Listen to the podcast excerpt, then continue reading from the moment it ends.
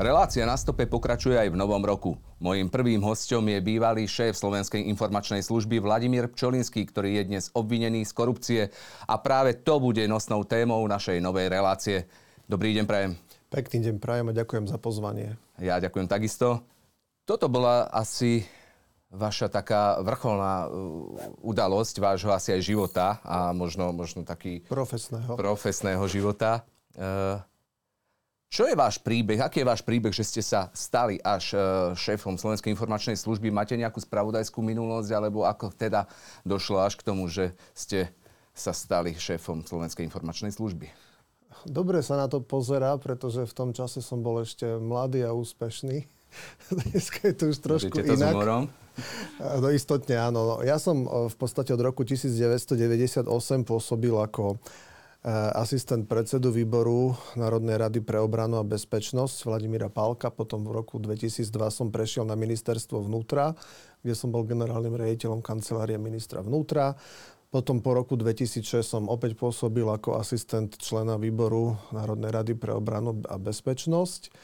Potom neskôr v 2010 som eh, v služobnom pomere Eh, bol eh, zástupcom generálneho rejiteľa kancelárie ministra vnútra, potom som opäť bol generálnym rejiteľom kancelárie ministra vnútra, potom som pôsobil na rôznych eh, manažersko-bezpečnostných postoch aj vo verejnej správe, aj v súkromných spoločnostiach a potom po voľbách v roku 2020 som na základe dohody koaličných strán, na základe Eh, návrhu vlády Slovenskej republiky som bol vymenovaný pani prezidentkou do funkcie riaditeľa Slovenskej informačnej služby.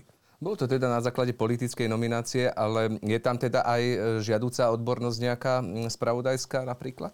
No, je tam žiadúca, ako takto, šéf Slovenskej informačnej služby je vždy politická nominácia. Mm-hmm. To vo väčšine štátov je to tak, že Uh, tí šéfovia civilných spravodajských služieb uh, sú nominanti politickí a musia mať nejaký background, nejakú skúsenosť manažerskú, bezpečnostnú.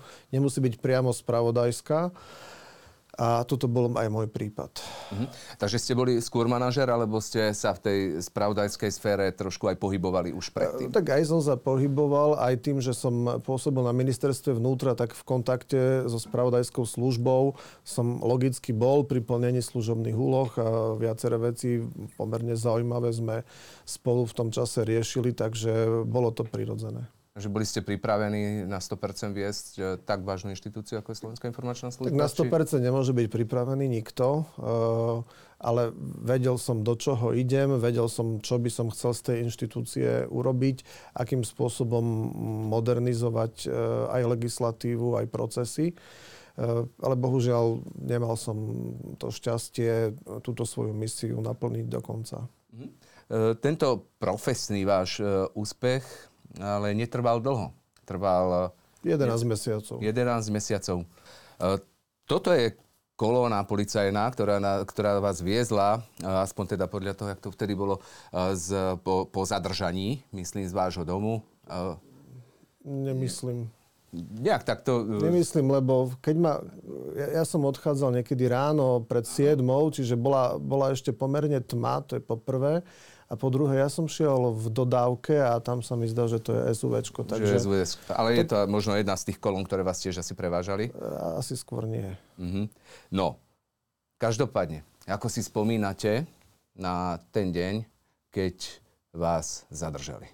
Tá no, večer, to... noc, išli ste spať, už ste mali možno nejaký pocit? No tým, že e, deň predtým e, príslušníci, ktorí vycho- vykonávali fyzickú ochranu, moju eh, našli parkovať na súkromnom pozemku, na trávniku, motorové vozidlo s podivne sa správajúcim človekom, ktorý o sebe tvrdil, že je policajt z okresného riaditeľstva Bratislava 3 a v, v priebehu pár minút sme vedeli, že teda istotne nie je. Uh, sme pomerne jednoduchou dedukciou došli k tomu, že v najbližších dňoch sa proste niečo vo vzťahu ku mne udeje. Takže išiel som spať s tým, že ráno vstanem a pôjdem normálne do práce a keď nie, no tak zažijem niečo iné. E, ale nevedel som, že priamo vtedy e, dôjde k nejakému invazívnemu zákroku, pretože ja som na to, bez ohľadu na to, čo by sa riešilo, nevidel absolútne e, žiadny dôvod. Faktom bolo, že niekedy okolo 5. E, ma zobudil buchod na dvere. Ja som videl cez priezor, že sú to policajti. Otvoril som, vyšiel som na chodbu kde v podstate e, som preukázal svoju totožnosť. E, následne e, oni vošli dovnútra do bytu, kde sa v tom čase zdržiavala moja manželka, poslankyňa Národnej rady a vtedy 9-ročná dcéra. Obzvlášť dieťa bolo v dosť veľkom šoku v tom ja, ja som nebol, pretože ja som sa v minulosti aj vzhľadom na to, kde som, kde som pôsobil predtým, e, na takýchto akciách veľa, veľa, veľakrát e, zúčastnil, takže pre mňa to nebolo ako nejaké dramatické. E, skôr pre manželku a pre dieťa. No, zbalil som sa, dal som do poriadku zbranie, ktoré som mal doma aby zase nebol problém, ako mali v prípade Františka Béma, kde mu zabudli zajistiť zbranie a potom on na základe toho, že tie zbranie mal, tak uh, jednak sa zastrelil, ešte predtým stihol aj po vlastnej manželke strieľať. No a potom ma previezli v kolóne asi desiatich vozidiel na, na Račiansku, kde som po pár hodinách bol vypovedať ako obvinený. A, potom som bol v cpz v podstate až do mm, nedele.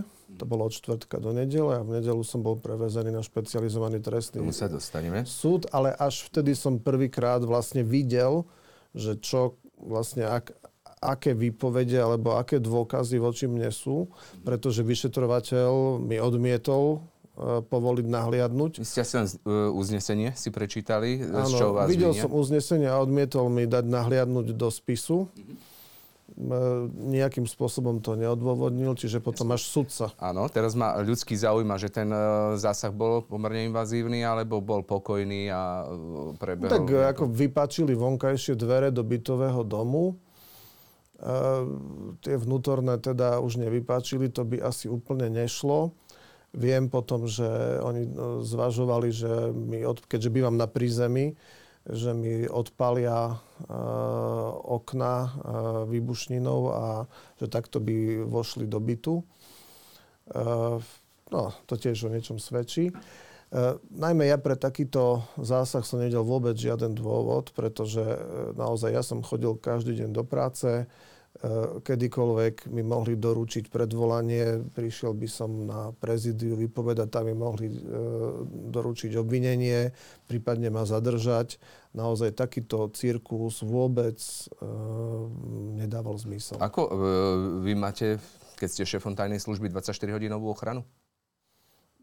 Je tam ochrana, áno. áno. Čo robila vtedy ochranka? Robila to, čo mala, to, čo som jej nariadil. Boli pri tom, keď prišli policajti? Zdržiavali sa v, v blízkosti. K nejakej konfrontácii došlo? Alebo... Nie. Uh-huh. Vy ste očakávali, že e, prídu policajti? No ja som hovoril, že... Či ste že... už dlhšiu dobu, či ste nejakým... Áno, že, že asi to tak nebolo len na základe ja som... toho auta. Nie, nie, nie, ale to auto bolo v podstate taký signál, že už. tak už niečo ideme robiť, že obzeráme si, kedy odchádzaš, prichádzaš e, domov.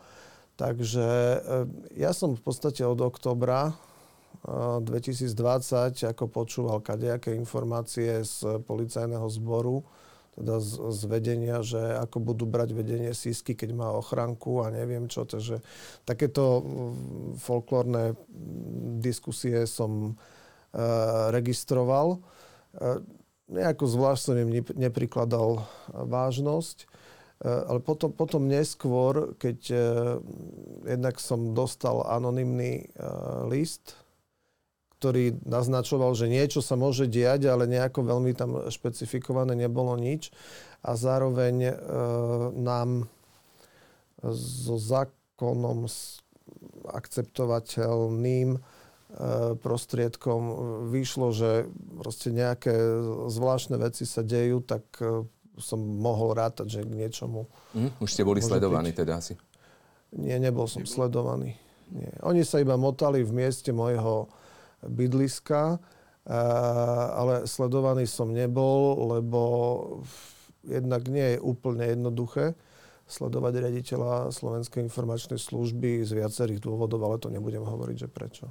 Uh, údajne existovala aj alternatíva, uh, že by vás zadržiavali priamo v sídle SIS? To neviem. Tam by sa, tam by sa Je to vôbec možné? Iba teoreticky, prakticky asi, asi nie, pretože tam by pravdepodobne došlo k stretu a to, to si nemohli dovoliť. Tam Národná kriminálna agentúra nemôže urobiť invazívny zásah nejaký? Tam nikto nemôže. Teda môže to skúsiť, ale samozrejme e, vnútorná ochrana objektov je patrične vyzbrojená a takéto vniknutie by považovali za, za zásah, ktorý je nepripustný a tam by mohlo dôjsť k stretu. Je vôbec štandardné, alebo uh, pozná či situáciu, kedy zadržiavali policajti priamo pri, e, šéfa slovenskej alebo nejakej informačnej služby akejkoľvek? Je to štandardné ho takýmto spôsobom zadržiavať, alebo ako sa to robí? Nie, nikde v civilizovanom svete sa takéto niečo nerobí.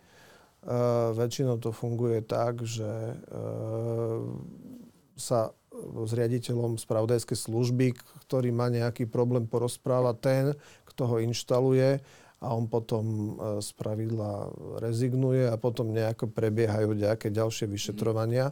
Ale tento cirkus e, bol v zásade čisto e, marketingovou záležitosťou, pretože nemal absolútne žiadne opodstatnenie. Prečo sa to takto robí? Ako ste opísali?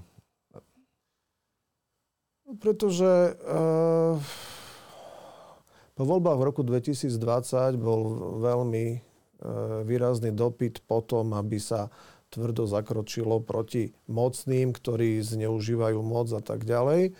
A e, ja som bol krásny príklad toho, na čom by sa dalo demonstrovať, že však robíme aj, aj vlastných.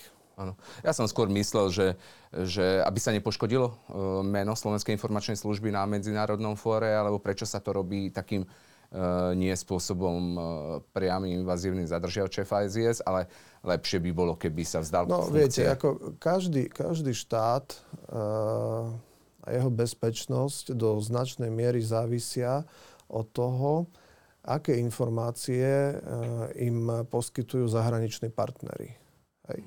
Lebo rôzni ľudia migrujú z rôznych krajín a sú monitorovaní. A keď vám partnerská služba neposkytne informáciu, že pozor na tohto, lebo je podozrivý, že bol, ja neviem, v Al-Kaide, alebo že preukázateľne bol v Al-Kaide a môže e, u vás niečo vyviesť, e, tak, tak sa to nemáte odkiaľ dozvedieť a e, ohrozujete bezpečnosť krajiny.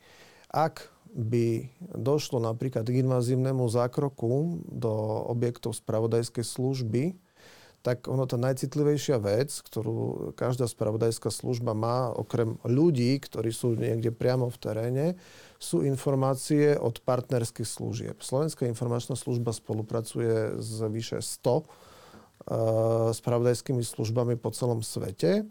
Vrátane toho, že je súčasťou rôznych e, medzinárodných zoskupení a platformiem, kde prebieha veľmi, veľmi, veľmi intenzívna uh, výmena spravodajských e, poznatkov.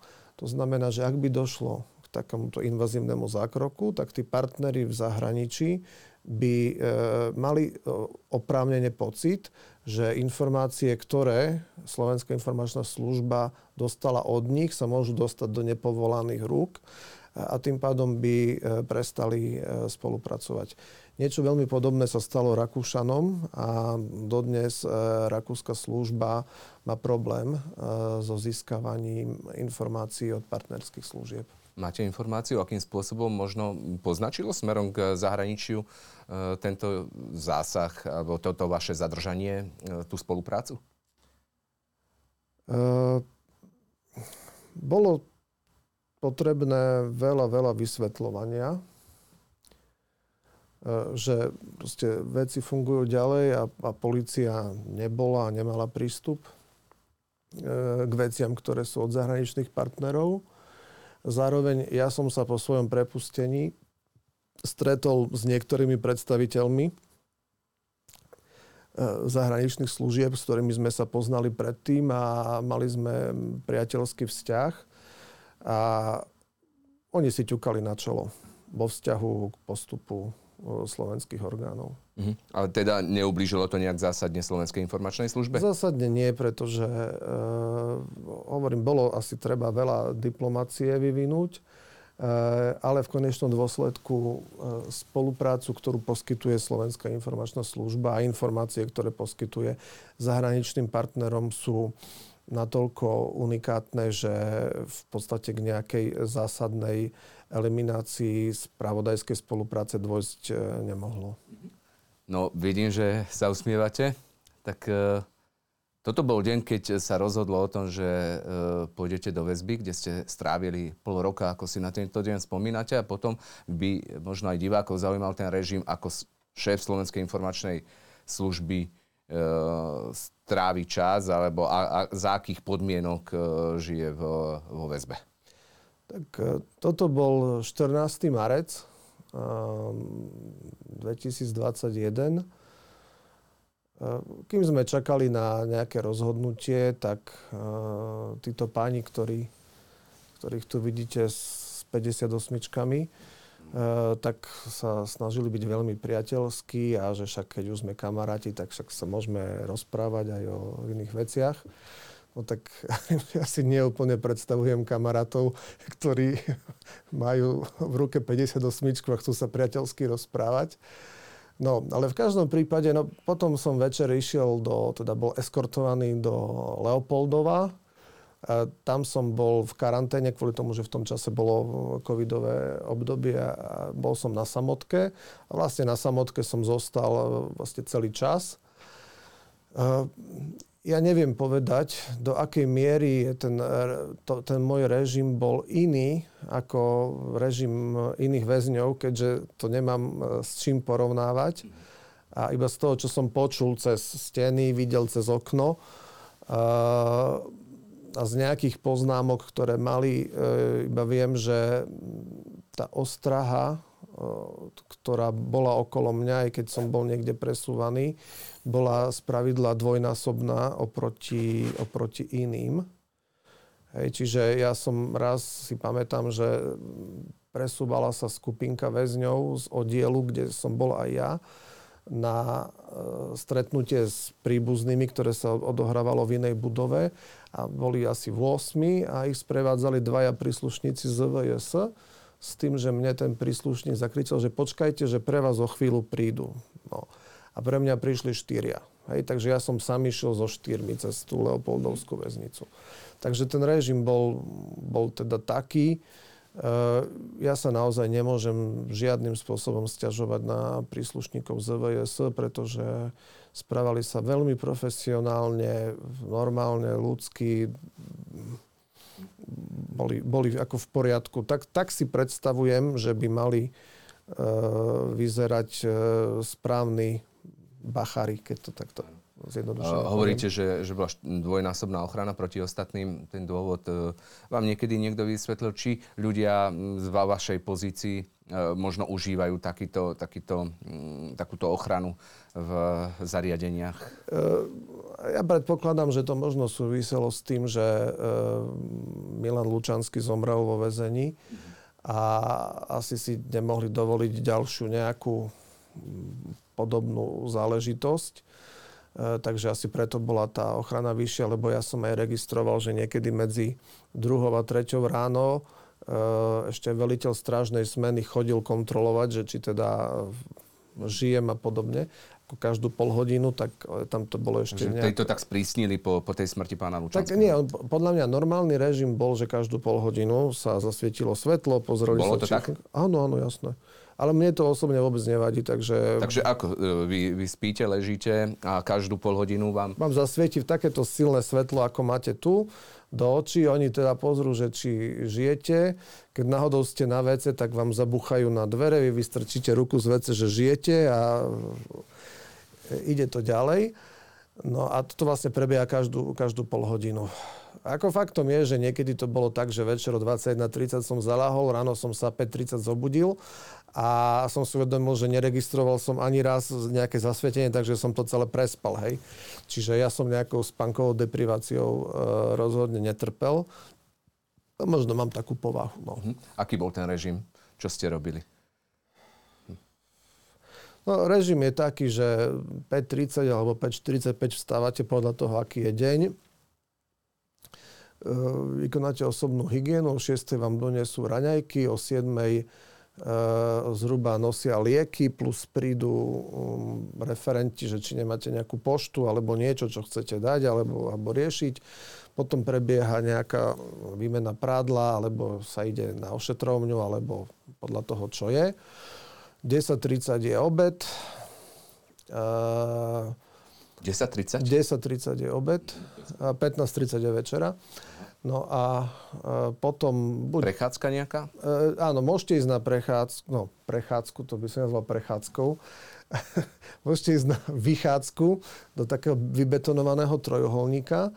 Ja som túto možnosť teda nevyužíval. E, ja som prvé tri mesiace bol vonku um, každý mesiac iba 20 minút za mesiac. Máte nárok? Aha. Hodinu denne. Ja som bol 20 minút za mesiac, lebo Uh, nedávalo mi zmysel sa prechádzať v nejakom vybetonovanom trojuholníku a dávať si ešte pozor na lietajúce holuby nad vami, lebo v Leopoldovskej väznici ich teda bolo dosť. Uh, takže ja som, ja som v podstate nevychádzal. No a keď po nejakom čase uh, vám umožnia mať televízny príjimač, E, tak ten deň plyne oveľa lepšie, lebo proste už máte nejakým spôsobom ako tráviť čas. A raz za týždeň môžete ísť e, do bufetu, kde si v rámci toho, čo tam je v ponuke, kúpite nejaké základné hygienické potreby, nejakú minerálku, nejakú čokoládu, niečo proste také. No a potom prídu advokáti, s ktorými preberáte aktuálny vývoj vo vašej kauze. 15.30 máte tú večeru.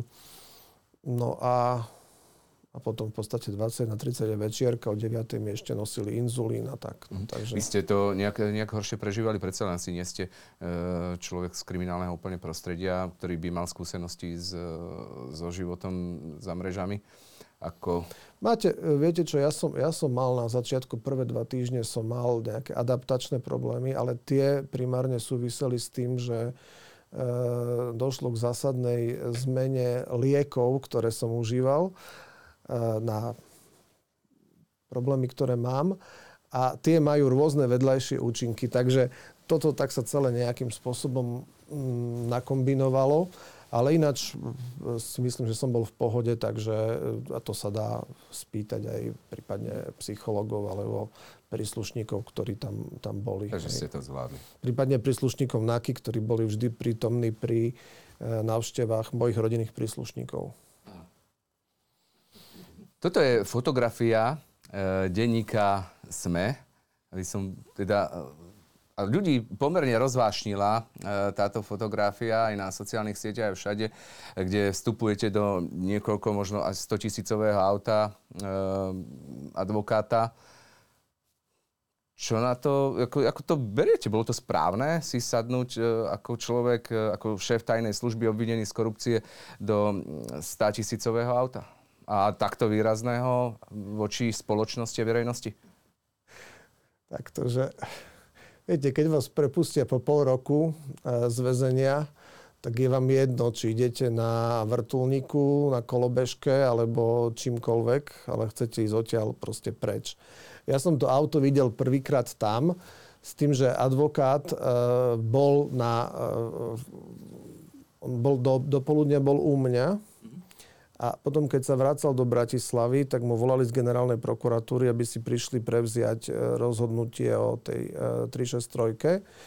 Čiže oni to prevzali a, a otačali naspäť do Leopoldova, to znamená, že nemal priestor nejaké iné auto brať, hej, to je súkromné vozidlo, ja som to auto videl v tom prvýkrát Uh, strašne to hučí, je to tvrdé, sedí to, sedíte dole na zemi, no neviem, čo k tomu viacej povedať, ale Pohoršilo že... to pomerne verejno, uh, že áno, ale, ale predsa len šéf zásade, tajnej služby. V zásade, už som nebol šéf tajnej služby a v zásade je mi to jedno, lebo to nie je moje auto. Ano. A po ďalšie, ja naozaj slubujem, keď najbližšie pôjdem z väzenia, tak zvolím iný dopravný prostriedok. Uh, advokát, ktorý vás viezol, je dnes obvinený z korupcie, je to pán Marian Bošanský. E, toto ako beriete tiež? Myslíte, že, že to je niečo vykonštruované, alebo... Uh, viete čo, ja nepoznám detaily toho prípadu, lebo jednak som s ním dlhšie nebol. Uh, akurát takú jednu poznámočku, čo mi povedal, že jediná vec, ktorá je, že človek, ktorý mal ponúkať nejaký úplatok, písal na hlavičkový papier, ktorý bol z poznámkového bloku, ktorý pochádzal z ich advokátskej kancelárie. Tam nie sú žiadne ITPčka, nič, iba toto. A teraz neviem, že tam malo ísť o sumu nejakých 1500 eur alebo koľko. Čiže neviem, čo mám k tomu povedať viacej. Ja hovorím, že nepoznám ani spis. E, toto bola taká jediná poznámka, ktorú som k tomu počul a nejako bližšie som to nerozoberal, pretože zjavne ho to nejako extra neťaží a myslím mm-hmm. si, mhm. že aj Stále to tiež, e, spolupracujete nejakým spôsobom? Áno, áno. Aj s pánom Bošanským? Áno, aj s, áno. áno. Uh, tiež je to tak, že to trošku nevyzerá možno k verejno, smerom k verejnosti. No, dobre, že uh, možno máte advokáta, či nevnímate to takto? To mi je jedno. Mne je podstatné, že pre mňa je podstatná práca, ktorú robí. Uh, pre mňa, mňa ich súkromné záležitosti nemajú prečo vyrušovať. Poďme k, k kauze, pre ktorú vás zadržali. Ide o to, že e, vás vinia z toho, že ste zobrali 20 tisíc eur od vášho prvého námestníka, ktoré vám teda mal odovzdať váš prvý námestník, ale teda peniaze mali ísť od e, Zoroslava Kolára, ktorého telefónne číslo odpočúvala SIS a za tento úplatok malo byť zhodené, respektíve teda zrušené odpočúvanie tak e, zobrali ste tých 20 tisíc eur? Nezobral som ani 20, ani 30, ani 10, ani žiadne e, peniaze. A Boris Beňa mi nikdy žiadne peniaze nedal. E, peniaze som obvykle dával ja jemu a boli to odmeny alebo výplaty, hej, takže normálne z oficiálnych peňazí. Takže istotne nič, nič takéto sa, sa neudialo.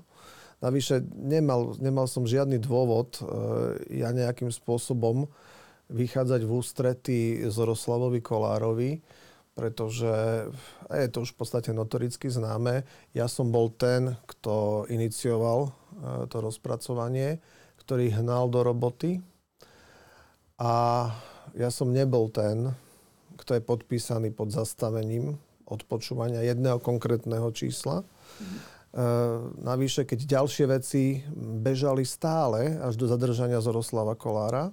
A Zoroslav Kolár bol zadržaný eh, aj za veľmi aktívnej spolupráce Slovenskej informačnej služby, ktorá ho celé mesiace monitorovala a poskytovala súčinnosť Národnej kriminálnej agentúre.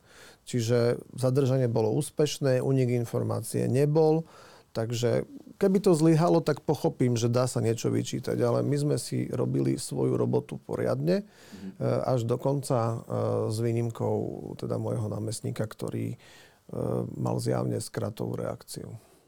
No, áno, len uh, najprv to teda bolo tak, že, že ste boli 2-2, to znamená, že dvaja popierali, uh, vy no. a pán Zoroslav Kolár. Áno. A uh, Ľudovít Mako, ktorý mal tie peniaze od Zoroslava Kolára zobrať a Boris Beňa, ktorému mali byť tie peniaze odovzdané, zase vás usvedčovali. Neskôr sa ale situácia zmenila a Zoroslav Kolár e, potvrdil ako keby tú pravdivosť tvrdení oboch v tom, že peniaze, že peniaze boli vyplatené za nejaké zhodenie e, čísla alebo za nejaké presta- e, takýmto spôsobom Nie, nie, nie. nie. Zoroslav, Zoroslav Kolár, vlastne, ja neviem, piata, piata alebo štvrtá verzia jeho výpovede, povedal, že chodil ho otravovať Ludovit Mako s informáciou, že Siska ho robí a že by to bolo dobre riešiť, čo jemu sa riešiť nechcelo, lebo už si povedzme rovno, čo už tak jemu môže Siska spraviť, no nič. Uh, ale keďže Mako stále otravoval, tak raz proste si povedal, že dobre, že to chce mať z krku, teda Maka s týmto, tak zobral doma peniaze, čo mal. To bol balíček 200 e, euroviek, kde bolo 20 tisíc e, eur a dva balíčky 100 euroviek, kde bolo po 10 tisíc eur. Všetky tri balíčky boli popreviazované buď to bankovou páskou alebo gumičkou. Vložil to do nejakej obálky, ktorú zalepil. Ludovit Mako ju zobral, tvrdí, že nevie, čo v nej bolo a že to odovzdal Borisovi Beňovi. A Boris Beňa zase hovorí, že Mako mu dal peniaze, on sa ponáhal k sebe do kancelárie, pod stolom e, obalku otvoril a našiel tam dva zväzky ogumičkované, kde boli zmiešané dve stovky a stovky. Čiže úplne iné peniaze ako e, Zoroslav Kolár a trval na tom Zoroslav Kolár, že to bolo tak, v takomto zložení. Čiže Boris Beňa tam našiel úplne iné peniaze v úplne inom zložení. Tvrdí, že pod tým stolom jednu kvopku prerátal, priložil ich k sebe, zdalo sa mu, že to je rovnaké a tu jednu mi mal, mal doniesť. No. E, a problém je, že niečo také technicky nie je možné, aby sa v zalepenej obálke peniaze rozbaličkovali, e, pretriedili, naratali na novo. Eh, čiže je, je to tak, že proste ten príbeh o tých dvoch balíčkoch si Boris Beňa podľa mňa musel vymyslieť v čase, Faktum keď nevedel, je, čo áno. vypoveda Zoroslav Kolár. Rozumiem. Faktum ale je, Zoroslav Kolár potvrdil, Mako chodil a povedal mu, neviem teda odkiaľ mali informácie, mohol mať informácie o tom, že je robený Slovenskou informačnou službou Z, z výpovedí e, Borisa Beňu vyplýva a aj z Ludovita Maka, že predtým, ako došli za mnou na stretnutie, sa Ludovít Mako pýtal Borisa Beňu, že či Siska e, nejakým spôsobom rozrába alebo sleduje Zoroslava. Kolára a Boris Beňa mu to mal potvrdiť. Takže Čiže... Boris Beňa mu to vyzradil? Áno. Ten mu vyzradil, že je robený. Áno, tak oni to obidvaja tvrdia. Prečo, to, prečo mal uh, Mako vôbec dôvod zisťovať, či uh, je Zoroslav Kolár robený?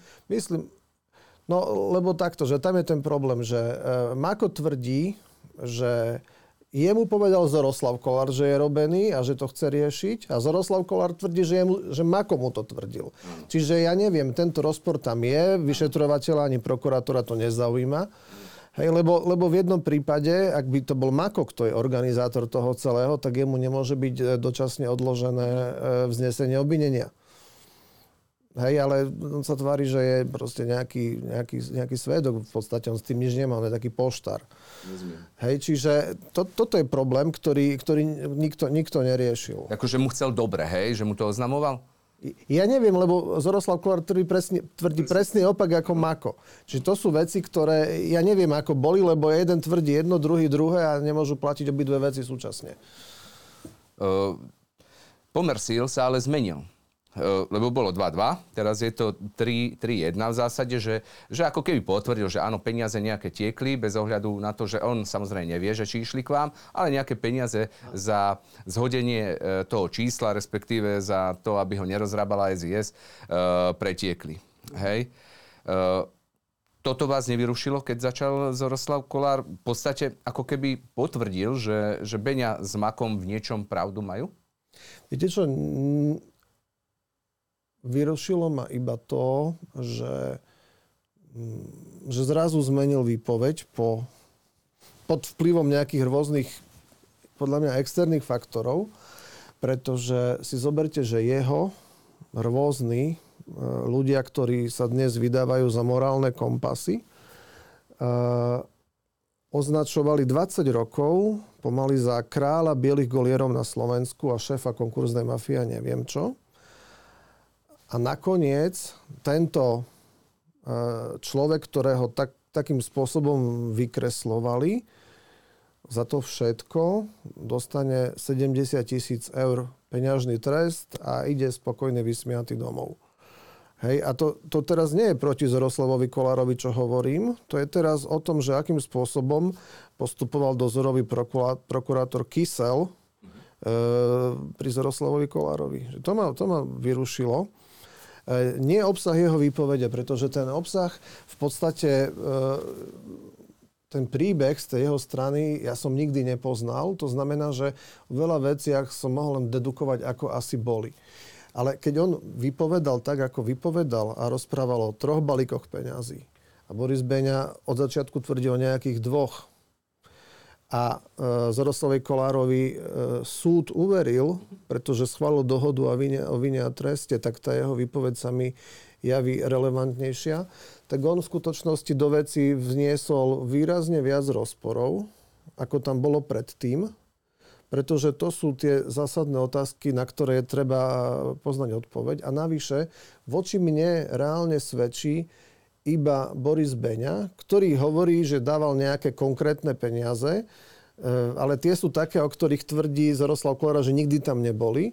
A okrem toho, Boris Beňa, keď povedal, že on je tu svoju čas ochotný policii vydať a vydal tam ešte aj 50 eurovky, o ktorých nikde nebola ani zmienka. Rozumiem. Čiže to je, on to ešte viacej zamotal. A, a poďalšie, každú vec, alebo tú inkriminovanú, ktorou malo byť to zhodenie čísla, pod všetkým je podpis Borisa Beňu, nie mňa. Mm.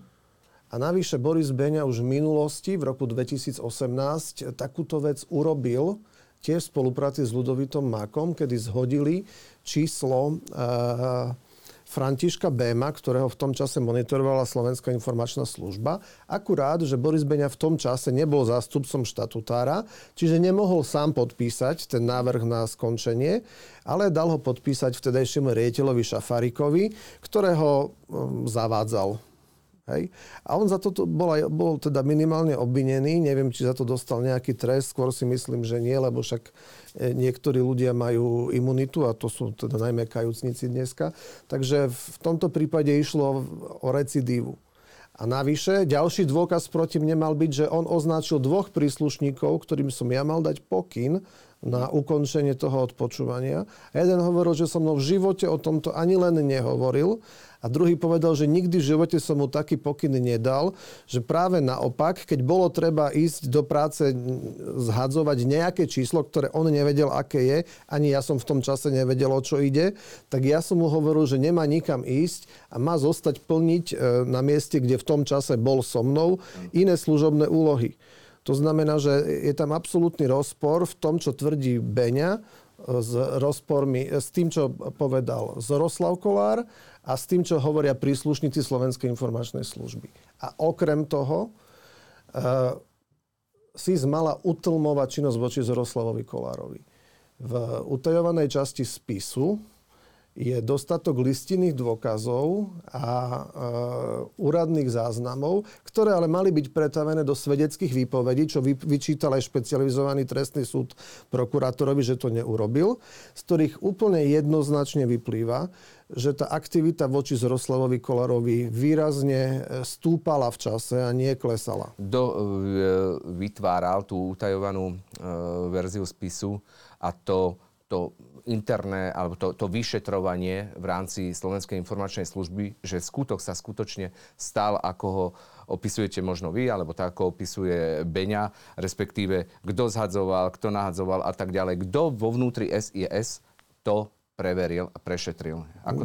Nemôžem hovoriť, lebo je to súčasťou utajovanej prílohy. Sú tam uvedené mená, kto zostavoval, ale ono to, ono to, to celá správa vychádza z toho, že, že to, odborné že... vyjadrenia ano. a vecné vyjadrenia k tomu písali tí, ktorí sa priamo zúčastňovali na Rozumiem. jednotlivých úkonoch.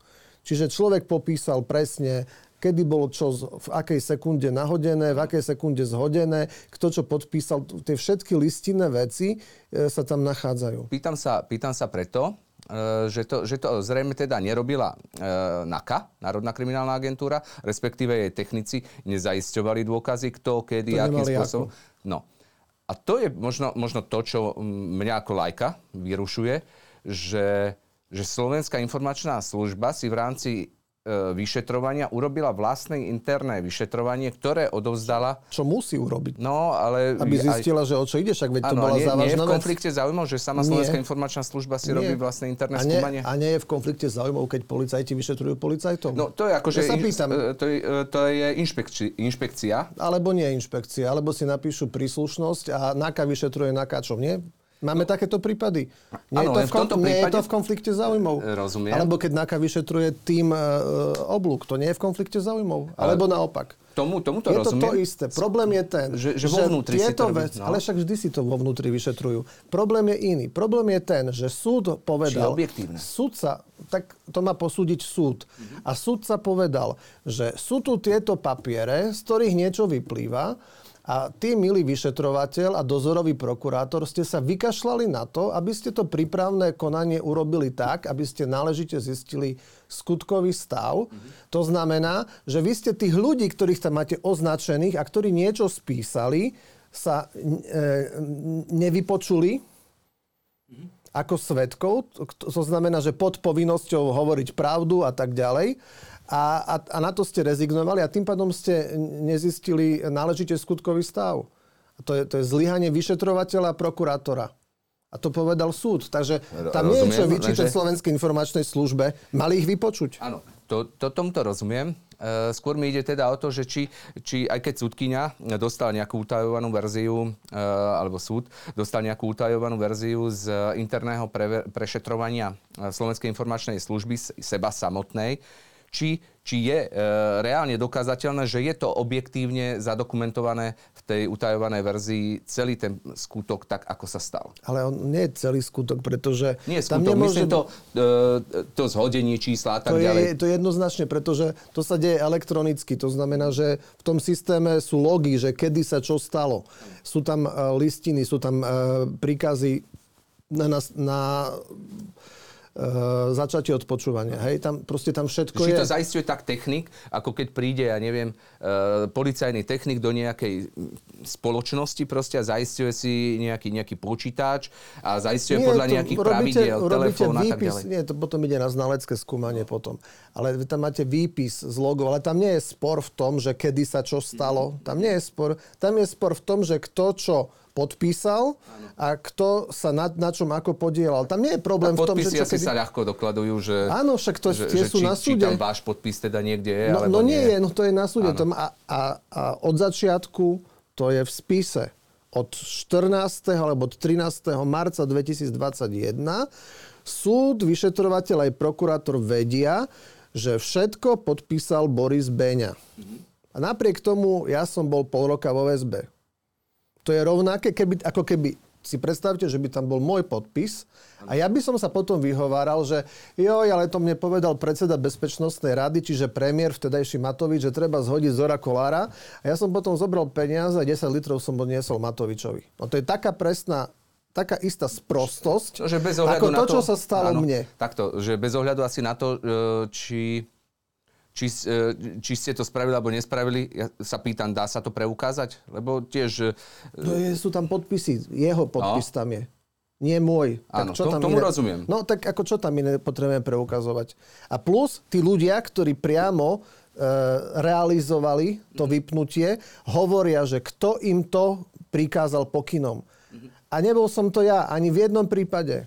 Vždy to bolo na pokyn Borisa Beňu. Eh, Boris Beňa vám mal tých 20 tisíc eur odovzdať eh, vo vašej kancelárii? Alebo hej, tak, myslím, že hej. Vo vašej kancelárii. O, to, to sa dá nejakým spôsobom preukázať, že neviem, v tom čase bol na jednom mieste, alebo sa... Nie, lebo kedy... tam nie je ustálený ani deň, kedy to malo byť, takže to sa ťažko dá preukázať. Že vôbec, akože nie je ustálený ani deň, kedy by to malo byť, lebo pôvodne tam bol nejaké časové rozmedzie, že kedy sa to malo stať a ja som ešte na súde si uvedomil, na tom prvom, v tom 14. marca, že ale moment, no Boris Beňa v tom čase bol dva týždne na dovolenke, tak nemohol uh, so mnou sedieť a s makom a, a, a riešiť e, korupciu, hej, keď to primitívne poviem. Tak súd potom povedal, no tak to bude treba nejakým spôsobom poustalovať. Hej, no tak sme to, to ustalovali. Dobre, tak ako je to teda ustalené? Ako sa ten prípad podľa vás stal? No, podľa mňa sa stalo to, že e, zjavne prebehlo nejaké plnenie medzi Zoroslavom Kolárom a sprostredkovateľom Makom a Borisom Beňom s tým, že ja som od začiatku uh, dával pokyny na to, aby Zoroslav Kolár bol rozpracovávaný a ako intenzívne, lebo tam sú zase podpisy moje, o ktorých Boris Beňa nevedel, pri nasadzovaní rôznych technických prostriedkov uh, na zisťovanie telefónnych čísel. A zároveň uh, som sa priebežne informoval u šéfky sledovacieho útvaru Slovenskej informačnej služby, že ako sme na tom so sledovaním e, Zoroslava. A keď sa mi zdalo, že by sa to dalo ako intenzívnejšie, tak tá intenzita sa zvýšila. A potom, ako náhle sme boli požiadaní Národnou kriminálnou agentúrou o súčinnosť, že idú realizovať nejakú väčšiu akciu a že by potrebovali monitorovať nejako viacej ľudí, lebo jednak sa boja unikov z prostredia policajného zboru, že niečo také môže byť, tak nás požiadali, a tam žiadny unik nebol, všetci ľudia boli zadržaní vtedy, hej, a e, vrátane Zoroslava Kolára. A plus bežali e, ďalšie veci, čiže mne informácie stále chodili. Mm-hmm. Mm. Uh... No a potom, potom sa stalo to, že e, Boris Beňa z nejakého divného dôvodu dal, e, podpísal uh, nasadenie uh, čísla. Tá žiadosť... Číslo bolo nasadené jeden deň. To jedno, ale iné to bežali. Ale, iné bežali. Ale iné bežali. To bolo mm-hmm. jeden deň. Mm-hmm. Problém je, že, že tá žiadosť, ktorú Boris Beňa podpísal a súdkyňa schválila, mala jednu dosť zásadnú mala jeden dosť zásadný nedostatok. E, čiže keby ja som ju mal v ruke a videl, tak ju nemôžem podpísať, ale dal by mhm. som ju prepracovať. Nebudem hovoriť, o čo išlo. E, a potom na ďalší deň začal robiť strašný cirkus a obvolával sekcie, že či to už je nahodené, nech to rýchlo stiahnu a neviem čo a tak. A, ale to som sa dozvedel až potom z vyšetrovania, nie, nie v, v tom čase. Uh, ja som nechápal potom, že, že, že čo to je za logika, že jeden deň to nahodím a druhý deň to zhodím, podpíšem sa uh, po, po, pod obidva razy a najvyššie to nedalo žiaden zmysel, veď z Roslovej Kolárovi to nemalo ako pomôcť. Rozumiem. Z tohto ale vyplýva, že, že by to mohol byť aj modus operandi, ktorým e, niektorí príslušníci Slovenskej informačnej služby fungujú, že, že proste náhodím niekoho na odposluch a potom mu pošlem prostredníctvom nejakého poslička odkaz, že e, je teda rozpracovaný, ale že sa s tým dá niečo robiť a, a v podstate si vypýta nejaké, nejaké peniaze. E, funguje to takto, alebo fungovalo to takto Slovenskej informačnej službe, alebo toto je ojedinelý prípad? No toto nie, toto nie je takýto prípad, o akom hovoríte. No, lebo, lebo celkom e, je to... Nahodili Zora, Zoroslava Kolára a išiel no. Mako a povedal si, nahodený, daj peniaze, vybavíme. No moment, ale to zhodené číslo no. e, sa nahadzovalo až potom, ako Mako bol e, vo väzbe.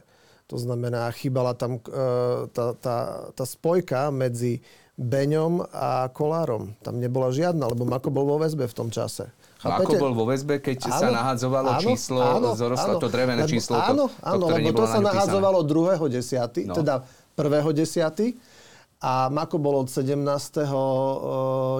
vo no, väzbe. No, no dobre, ale však Zoroslav Kolár hovorí, že odovzdával peniaze priamo uh, Makovi. No však práve. Tak jak mu ich mohol odovzdať, no, vedia, keď bol A čo ja hovorím celý čas, že čo je toto za nezmysel? No ale Ako Zoro mohol... to potvrdil. Ale čo potvrdil? Kolár, že Kolár. za zhodenie čísla, ktoré sa ešte len od, o, o dva mesiace išlo nahodiť? Veď to je nezmysel.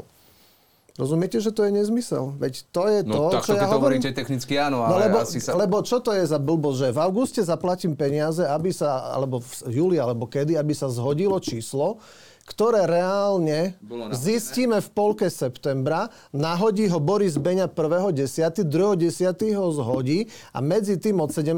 septembra je Makovo väzbe, čiže komunikácia medzi Zoroslavom Kolárom a Borisom Beňom nemá, nemá aká byť. Veď čo toto je za blbosť? Tak to, to nedáva logiku. No však nedáva, jasne, že to nedáva logiku. Potom by aj Zoroslav Kolár, klamar, ktorý prijal dohodu o vine a treste, že odozdával peniaze e, Makovi za to, aby to telefónne číslo zhodil. Nie, ja skôr si myslím, že Mako... Že by roz... všetci klamali. Nie, ja neviem. Ale lebo, aj, lebo tie aj výpovede kolár. nemôžu hovoriť všetci pravdu. No. Takže kedy Nie tie peniaze možno... zaplatil? No on tvrdil, že v auguste. e, Kolár. Áno. To by sedelo. Ale číslo hovoríte, že bolo technicky nahodené až v septembri. 1.10. 1.10. dokonca. Alebo 30, 39. alebo 1.10. Skrátka v čase, keď... Ono v tom už... čase ani sa o ňom nevedelo.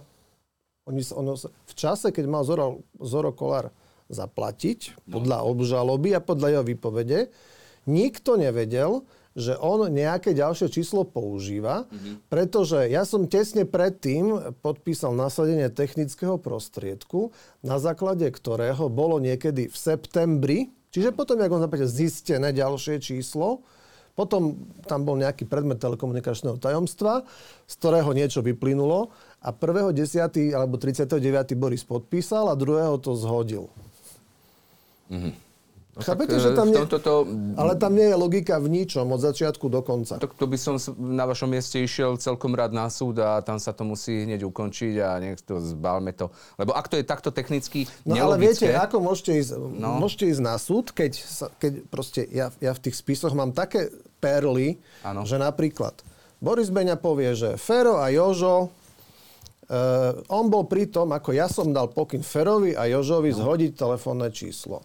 Férovi povedal, že e, vôbec so mnou ani len nehovoril na takúto tému. A Jožo hovorí, že práve naopak, že keď ho volali do roboty zhodiť nejaké číslo, tak riaditeľ mu povedal, že nikam nemá ísť a že má zostať s ním a vykonávať služobnú činnosť, ktorú v tom čase vykonával. Ano. A prokurátor to vyhodnotí, že výpoveď Fera, Joža a Beňu sú v zhode. No a s čím chcete ísť na súd? No super, tak uh, ja keby som uh, naozaj videl, že tam nie je vôľa zo strany vyšetrovateľa alebo niekoho, že mi teda komplikuje nejakým spôsobom život, to tak hovorím, keby som to ja tak cítil, tak uh, ak sú tam takéto nuancy, ja by som s nimi si ich dokonca nechal v talóne, a išiel by som s nimi na súd, tam by som im toto celé povedal. A Ale ja nebudem by... veci v talóne nechávať, však sú v spise. Čo ano, si budem nechať v talóne, keď to je v spise? Rozumiem. Len hovorím, možno Hej. taktický postup. Viete, takže... ešte povedia, že naťahujeme vyšetrovanie, ale že fakt?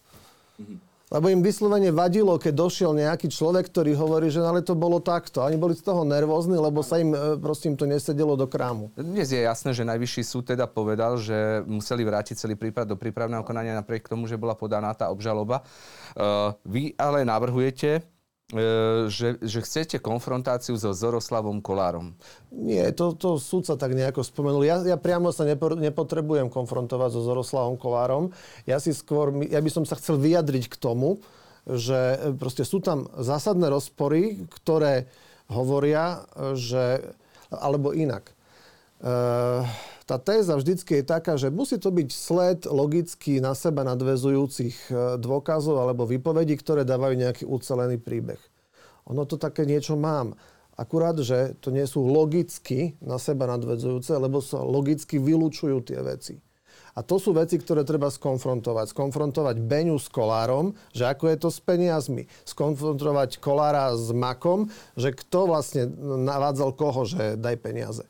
Hej, tam je veľa takýchto vecí a, a plus, e, plus sú tam tie um, úradné záznamy príslušníkov Slovenskej informačnej služby, o ktorých uh, hovorí súd, že ale ty ste mali vypočuť, nie na úradné záznamy to, to tam nechať. Takže poukazujete, uh, vy ste si nežiadali konfrontáciu priamo so Zaroslavom Kolárom? Myslím, že... Fú, neviem, neviem formálne, či som žiadal fakt, akože mm-hmm. toľko, jedna... toľko, tých podaní bolo toľko veľa, ano. že už si ich uh, ako Mal to byť jeden z vašich návrhov. Tiež, uh, Môže byť, no ale... Tiež uh, hovoríte o tom, že, že dozorový pro, prokurátor uh, Kysel je, uh, že ho žiadate vylúčiť, alebo že je zaujatý nejakým spôsobom? Už nie je dozorový, už je dozorový pán Šurek. Mm-hmm. Ale namietali ste, hej, pána Áno, namietal som mu. A, a na základe som... teda vašej uh, nejakej žiadosti, stiažnosti ho vymenili? Nie, uh, on akurát na základe mojich podnetov, lebo konal s prieťahmi, čo konštatoval aj Najvyšší súd, aj v mojej veci, nielen vo veci Jozefa Reháka, sa potom nestal zastupcom špeciálneho prokurátora, lebo tak to bolo proste medializované. A z toho mne logicky vyplývala, nielen mne, ale aj podľa mňa nezajatému pozorovateľovi mohlo vyplynúť, že je zaujatý Hej, pretože všetky stiažnosti sú zamietnuté. Potom sú také tie perly, o ktorých som hovoril, že protichodné výpovede, o ktorých on povie, že sú v zhode a podobné veci. A on na, nakoniec e, sa veci nejako vzdal. Zobral to pán Šurek, potom pán Kysel išiel do exilu, do zahraničia, na nejakú stáž, aj preháňam mm. trošku. A čo robí teraz, neviem. Mne ale zarezonovala jedna vaša taká, taká informácia alebo hláška, ktorú ste povedali, že čo môže Slovenská informačná služba Zoroslavovi Kolárovi? No nič ste povedali. No nič, no. Áno. Prečo? Je to in, lebo je to ste... informačná služba. Áno. Prečo ste ho potom uh, tak, uh, alebo vy osobne nechali rozpracovať? A čo bolo cieľom teda rozpracovania Zoroslava Kolára?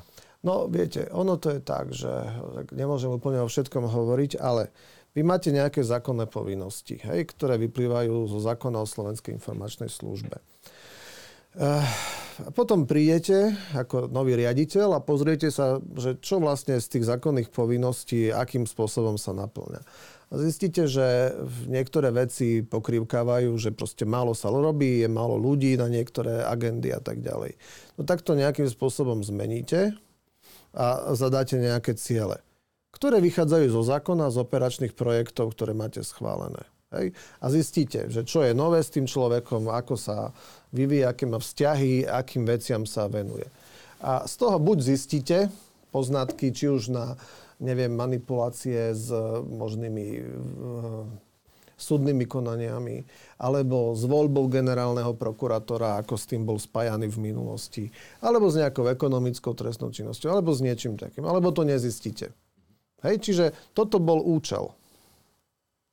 Účel bol preverovať... E, alebo zistiť. Zistiť čokoľvek. Áno, zistiť nejaký aktuálny stav. Lebo sa lebo o ňom to veľa hovorilo? No nie, lebo tak oni nejaké poznatky v minulosti boli Áno. a potom sa dlho nič nedialo. Uh-huh. Hej, no tak bolo treba zistiť, že či náhodou, lebo... A, a to vás e, osobne zaujímalo, či bola to... Áno, áno, väčšinu vecí som pozadával osobne, pretože e, nejaká zásadná ambícia tam z minulosti nebola sa púšťať do veci. Lebo tak tá služba bola roky nejakým spôsobom nastavovaná, že však Zahraničné veci super, riešime aj medzinárodnú spoluprácu, aj niektoré iné agendy, ale sú agendy, kde v zásade by sme sa nemuseli pretrhnúť, lebo náhodou môže byť problém.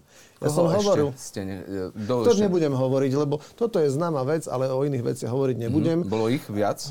Bolo toho veľa, nám dramaticky nám e, stúpol počet ľudí, ktorých sme rozpracovávali a boli aj samozrejme koaliční, aj opoziční, aj takí, ktorí nie sú spojení s politikou. Uh-huh. Takže boli, boli teda politici, boli, boli možno aj z bezpečnostných zložiek nejakých? Áno. A podarilo sa? Jaký, dobre, a keď sa podarí Slovenskej informačnej službe naozaj nahrať, ja neviem, uh, informáciu, ktorá je zásadná, tu Pre, odstup... Zásadná prečo? Pre trestné konanie nejaké? Ale vy nemôžete do trestného konania vstupovať? Alebo teda Slovenská... My, Slovenská informačná služba nikdy nevstupuje áno. do trestných konaní. Áno. Slovenská informačná služba áno. môže informácie, ktoré získa e, vo svojej pôsobnosti odstúpiť orgánom činným v trestnom konaní, najmä e, prokuratúre a prípadne policajnému zboru. Áno. To je v zákone. No, odstúpite. E, takýmto príkladom myslím, že bol Peter Petrov. Hej? Že bol to neviem, či bol takýto prípad Peter Že Petrov. bol teda, tam, tam dokonca, ak ste o tom hovorili v nejakých reláciách, tak raz ste povedali, že dôvod bol, že páchal ja som ho nikdy, ja som ho, ja som ho nikdy nemenoval. Uh, že sa o ňom tak teda hovoril, že páchal ekonomickú trestnú činnosť, alebo ja som, že... Ja som takéto meno nepoužil uh, v súvislosti s tým, o čom som hovoril. Že, uh, ja že... som hovoril o nejakom grázlovi, ktorý ano. páchal ekonomickú trestnú činnosť a keď sme to začali riešiť, tak sme zistili, že okrem iného e, sa stretáva e, s príslušníkmi rôznych bezpečnostných zložiek, ktorí mu poskytujú informácie a on potom poskytuje im a navzájom a nejakým spôsobom s nimi obchoduje a poskytuje im rôzne e, ekonomické výhody No a z obsahu komunikácie e, sme spracovali informáciu a odstúpili sme ju zákonným príjemcom. To bol vedľajší produkt ano. činnosti, ktorú e, Slovenská informačná služba zo zákona robila. Mhm. A túto informáciu si mali zákonní príjemcovia, ktorých sa to týka, preveriť a nejako sa s ňou vysporiadať. Rozhodne to nemali púšťať na verejnosť a potom z toho urobiť divadlo. No, ocitla čo sa... Čo mne v zásade nevadí ano. dneska, čo do výsledku, ale Jasné. čo no, už. No nahrávky z auta, jeho sa ocitli aj na tlačových konferenciách politikov. Uh, to sa ako môže stať? To ja neviem. Uh, dôvodom... Lebo tie veci boli odstúpené, ano. takže... Dôvodom uh, nahrávania toho grázla teda uh, bolo, bol, bola ekonomická trestná činnosť alebo manipulovanie výpovedí? Nikto o manipulovaní výpovedia netušil v tom čase. Mm-hmm. A najmenej s touto osobou. To bolo v čase akom? Koncom roka 2020? Tak, koniec roka, začiatok 21. Neviete presne, že keď neviem, sa to, neviem, neviem presne. Že neviem či, presne. Sa to, či sa to predtým, než bol Judáš, alebo očistec, alebo... Predtým nie. Bolo to potom? Predtým, predtým nie, lebo to by som si pamätal. Mhm. Že potom sa to nahadzovalo. Potom sa riešil nejakým spôsobom jeden grázel, ktorý... Dobre, ale uh, vidím, že Zoroslava Kolára, vidím, že nejaký teda grázel, ale však vieme, o kom sa bavíme, má to byť teda... Nie vždy vieme, o kom sa áno, bavíme. Áno. A, a prečo sa takíto ľudia, uh, že, že nemá, nemá Slovenská informačná služba za úlohu len uh, monitorovať ľudí, ktorí ohrozujú národnú bezpečnosť? Keď sme si dohadovali túto diskusiu, tak som vám hovoril, že skúste si prečítať e, zákon o Slovenskej informačnej službe, aby sme sa, povedzme, pri všetkej úcte mohli trošinku kvalifikovane baviť. Ja som si takisto pozrel diskusiu s, s vami a s Jaroslavom Spišiakom, kde tie ste hovorili o Slovenskej informačnej službe a bolo mi úplne zrejme, že ani jeden z vás ten zákon nečítal, čiže bola to taká dojmológia. Mm-hmm. Slovenská informačná služba má zákonné úlohy. Národná bezpečnosť je široký pojem. Okrem iného je tam aj organizovaný zločin. Zabraňovanie úniku utajovaných skutočností alebo iných skutočností chránených podľa zákona. Je tam, sú tam kybernetické hrozby. Sú tam aktivity, ktoré by mohli viesť k hospodárskym škodám. Máte tam vnútorný poriadok Máte tam ohrozenie e, cudzou mocou. Máte tam boj proti extrémizmu a ďalších. To znamená, že vy keď si plníte tieto úlohy, e, ten, ten zločin a, a tie, nazvem to, ale skutočné temné sily, nie tie Spišiakové alebo Hamranové temné sily, tie pôsobia tak, že sa nevenujú iba jednej veci, ale vždy je to nejakým spôsobom previazané. Mm-hmm. Čiže keď robia drogy, tak robia aj nejakú ekonomiku a robia možno aj nejaké prevádzactvo a obchodovanie s ľuďmi. Hej, a môže to mať aj nejaký medzinárodný prvok. Čiže ono to je vždy previazané a vždy sú nejakým spôsobom uh, informačne saturovaní z, z prostredia bezpečnostných zložiek. Hej, čiže tam máte zase zneužívanie právomoci, možno marenie niektorých vyšetrovaní. A toto je jedna zo základných úloh každej všeobecnej spravodajskej služby na svete. A keď niekto nechce, aby to robila, tak v zásade chce uh, Uh, Pýtal som aby, sa. Však, však ja, ja sa vám to no, snažím vysvetliť. Však jasné, však to, že to je správne. Je úloha, a navyše, ale jasné. samozrejme platí, že úlohou spravodajskej služby nie je suplovať prácu okresnej kriminálky v Seredi. To, uh, veď uh, to je práve to, že vy poviete, že či si načítam, nenačítam, ale je to, je to viac menej diskusia aj medzi, medzi ľuďmi, že, že čo teda aké úlohy plní Slovenská Viete, informačná služba. Diskusia zase musí vychádzať z niečoho. Ja som pôsobil v akademickom prostredí. A viete, keď niekto povie, že lebo ja mám taký názor a ja sa vás opýtam, že až čoho vychádza, že čo ste si prečítali, kto to ešte iný tvrdí e, a k tomu sa nedostaneme nikde, iba ja si to tak myslím, lebo mi to tak napadlo. Hej, no tak si prečítajme niečo, pozrime si, že aké kompetencie majú spravodajské služby v iných štátoch e, a poďme sa baviť. Ano. Lebo však je jasné, že niektoré veci služba môže mať, dnes je informačná. Otázka, má mať aj vyšetrovacie kompetencie vo vzťahu k niektorým skutkom, alebo nemá mať? Lebo v zahraničí majú. Napríklad Poliaci majú. Inde nemajú, hej. Inde napríklad, ja neviem, v Českej republike tiež majú vyšetrovacie kompetencie, ale iba vo vzťahu k svojim vlastným príslušníkom. Hej, čiže to je, je veľa vecí, ktoré e, sú v rôznych štátoch i, e, rôzne a vždy sa nejakým spôsobom menia. To je aj to, akým spôsobom sa kreuje riaditeľ spravodajskej služby.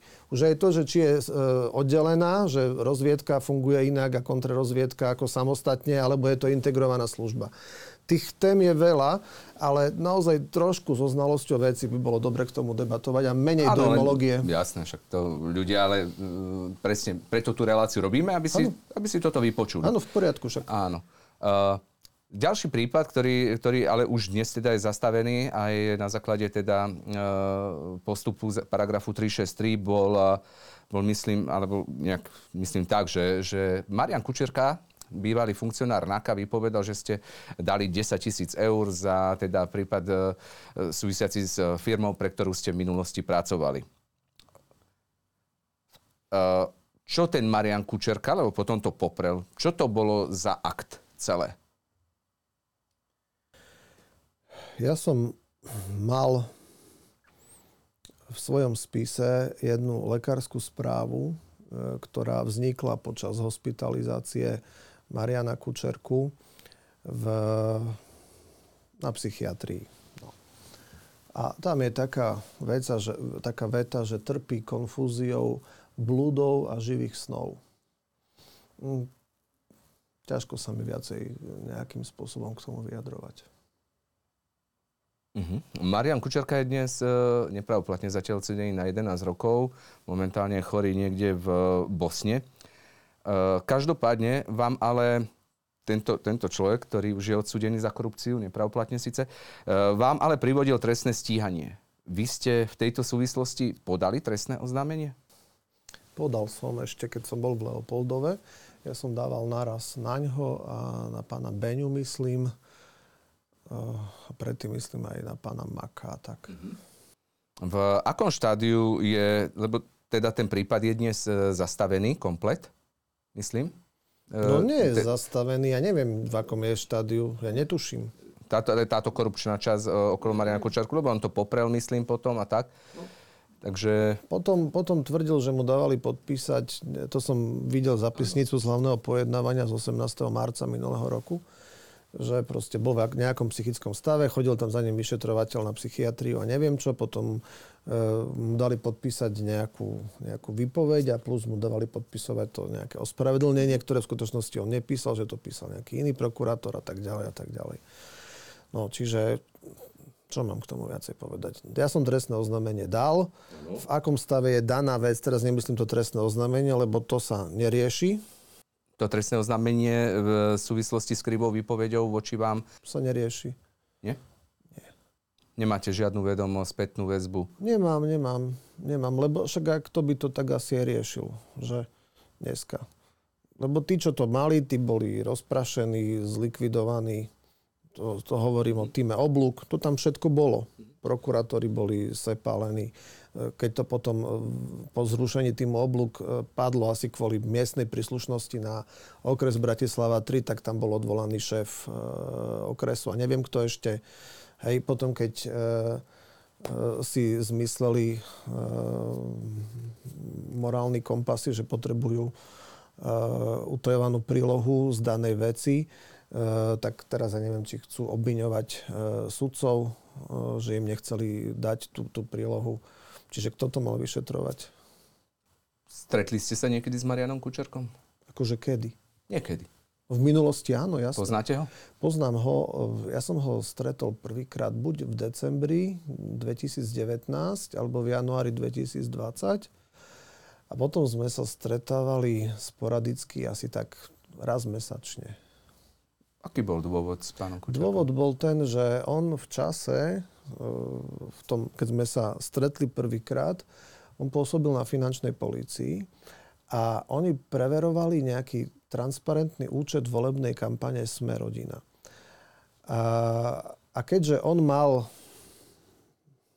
jednu známu, ktorá je poslankyňou v Národnej rade toho času, tak vyžiadal si nejaký kontakt od nej na mňa, a ma požiadal, že či by som vedel e, zabezpečiť buď stretnutie so, Zorosl- so, s Borisom Kolárom, mm-hmm. alebo priamo podklad, ktorý by vysvetlil nejaký vklad, neviem, 40 tisíc eur na transparentný účet, že pôvod tých peňazí. Ja som povedal, že jasné, pýtal som sa Borisa Kolára, Boris Kolár mi, mi dal išiel do banky, dal mi celý takú, takú, takúto hrubú aštyrkovú obálku dokladov o pôvode peňazí. To som potom na ďalšom stretnutí odozdal Marianovi Kučerkovi, čiže takto som sa s ním zoznámil. A potom, keď som sa stal riaditeľom Slovenskej informačnej služby, tak on bol e, nominovaný vedením NAKY na to, aby spolu s nami sa podielali na vyšetrení jednej e, ekonomickej trestnej činnosti, teda je takého zvláštneho druhu ekonomickej trestnej činnosti. Čiže mali sme asi dve alebo tri pracovné stretnutia k tejto téme. Mhm. E, prečo, ako ste zareagovali, keď ste sa dozvedeli, že práve človek, ktorý teda vás takto kontaktoval, e, začal voči vám vypovedať?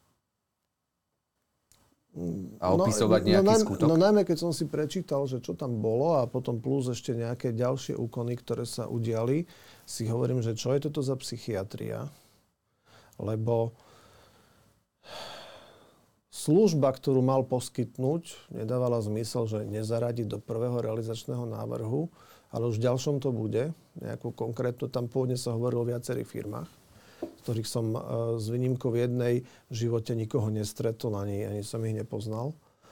To je jedna vec. Druhá vec je, nejako popísal sumu peňazí, ktoré potom vydal z nejakého, na pôjde to, kde si mal a nesedela ani suma a už vôbec, ne, nesedeli, už vôbec nesedeli bankovky. Potom sa urobil znalecký posudok na daktilke, na DNAčku. Nikde nič nebolo, čo by súviselo so mnou. A potom ešte hovoril, že a, a toto mi potvrdia moji kolegovia, vymenoval dvoch a ešte tam boli nejakí ďalší dvaja, ktorí boli vypovedať a nepotvrdil to vôbec, ale že vôbec nikto nič. A medzi nami tá akcia dodnes sa nezrealizovala, pokiaľ, pokiaľ viem. Mhm. Myslím, že 363 bol tento prípad zastavený? Dobre si Bolo zrušené a zrušené. mali znovu konať aj rozhodnúť, ale či znovu Áno. konajú, neviem. Uh, informácia je taká, že Boris Kolár bol uh, na generálnej prokuratúre u Maroša Žilinku uh, po vašom zadržaní minimálne dvakrát. Bol tam kvôli vám?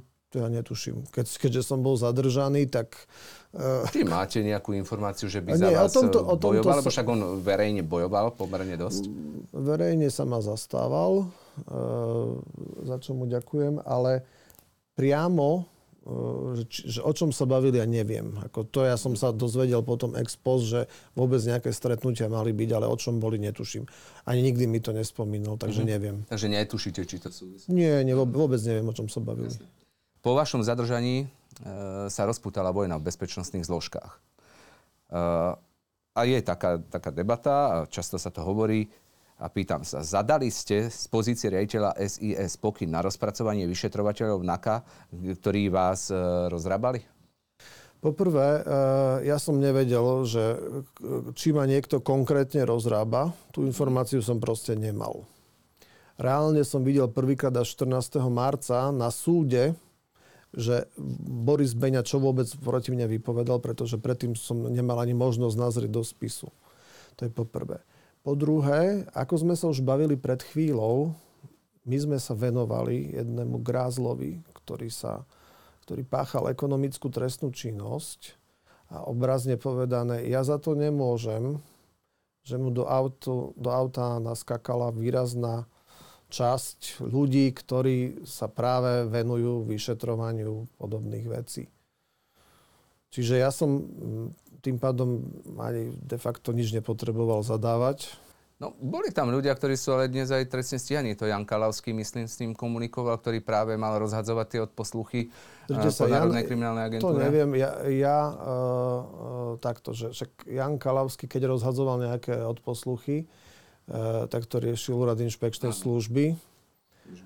Ja som v tom čase bol eh, v Leopoldove v kolúznej väzbe, mm-hmm. takže k tomu sa neviem vyjadriť. Ja Jana Kalavského som nikdy v živote nestretol, čiže ja som jeho tvár videl prvýkrát, keď tam bol zadržiavaný a v telke som to videl v Leopoldove. Rozumiem. Uh, vojna v bezpečnostných zložkách je, alebo teda nie je podľa vás? Podľa mňa nie je dneska žiadna vojna v bezpečnostných zložkách, pretože uh, jedna strana vojnového konfliktu bola uh, zlikvidovaná, absolútne. Uh, takže nemá byť veľmi aká, aká vojna. A o to viac ma akože pobavia vyjadrenia toho, že aké nenormálne prostriedky boli nasadené na dokázanie e, manipulácií. Žiadne nenormálne prostriedky neboli minimálne na, na strane Slovenskej informačnej služby konkrétne žiadne, lebo som hovoril, že my sme robili jedného človeka a do toho vám nabiehali do obrazu a do zvuku ľudia, ktorí tam nemali čo robiť a rozprávali, čo, čo rozprávali. Čiže tam nič špeciálne nebolo. A potom bol nejaký tím, čo som sa dozvedel, ale až niekedy v lete 2021, eh, to bol ten tým, tým oblúk. Mm-hmm ktorý neviem ani koľko mal členov, čo sa mi ale tiež nejaví ako nejaký zásadný mimoriadný náklad a to je tak všetko. Ja teda neviem, no. A že aké, aké mimoriadne prostriedky boli nasadené. No, Slovenská informačná služba potom na základe nejakých teda tých získaných informácií, neviem, bolo to na základe tých odposluchov z toho auta, eh, prečo zvolala uh, tú ale radu? Slovenská informačná služba nič nezvolala. No, zvolal to premiér na základe žiadosti pána Kolára. A teda stretli sa aj prezidentka, aj všetci v Mohli sa stretnúť aj inde. Viete áno, čo? áno, áno. Ale bolo to teda po vašom zadržaní, myslíte, že to súvisí? No ono, keď tomu ja správne rozumiem, to bolo tak, že e, po mojom zadržaní ešte boli zaslané asi nejaké doplňujúce informácie. To je tá správa, ktorá mala byť v parlamente. Ja som ju teda e, nevidel a boli zaslané nejakým príjemcom. A na to e, zo zákona. A na to, aby si možno vysvetlili aj nejaké ďalšie veci, e, niekto považoval za vhodné, a keďže to zvolával premiér, no tak premiér je predsedom Bezpečnostnej rady, aby si tie veci povedali tí, ktorých sa to týka. A to sa udialo. To, že informácie o takomto stretnutí vyšli von v denníku N, tak to je len na škodu veci a potom nech sa nikto nečuduje, že sa toho chytil Robert Fico a opozícia a bol z toho cirkus, aký bol. Ako toto celé skončí? Kto bude víťaz, kto bude porazený? No podľa mňa to tak skoro neskončí a myslím si, že aj v závislosti toho, od toho, ako dopadnú voľby, sa bude dať možno predikovať nejaký ďalší stav alebo ďalší vývoj v týchto veciach. Vy, e, alebo Slovenské, vy ste boli rejiteľom Slovenskej informačnej služby a odtiaľ je pomerne už, e, je tam, sú tam aj stíhaní ľudia, niektorí aj odsúdení. Bol tam Boris Beňa ako prvý námestník, bol tam šéf kontrarozviedky Petr Gašparovič, ktorý už je dnes odsúdený.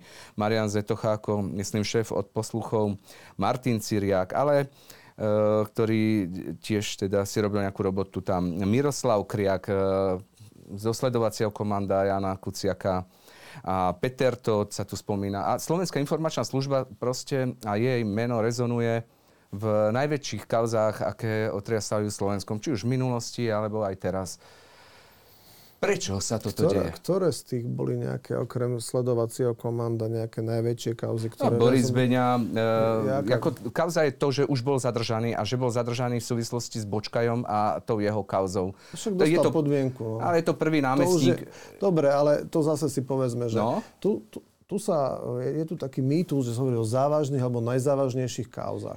Tá, tá závažnosť kauzy vyplýva podľa mňa z toho, a to je aj v trestnom zákone definované, že aká je nebezpečnosť toho skutku a aký, aký trest hrozí. skôr ide z jeho keď dostane, Ale no. nie, keď niekto dostane podmienku a nejaký peňažný trest, tak nehovoríme o závažnej kauze.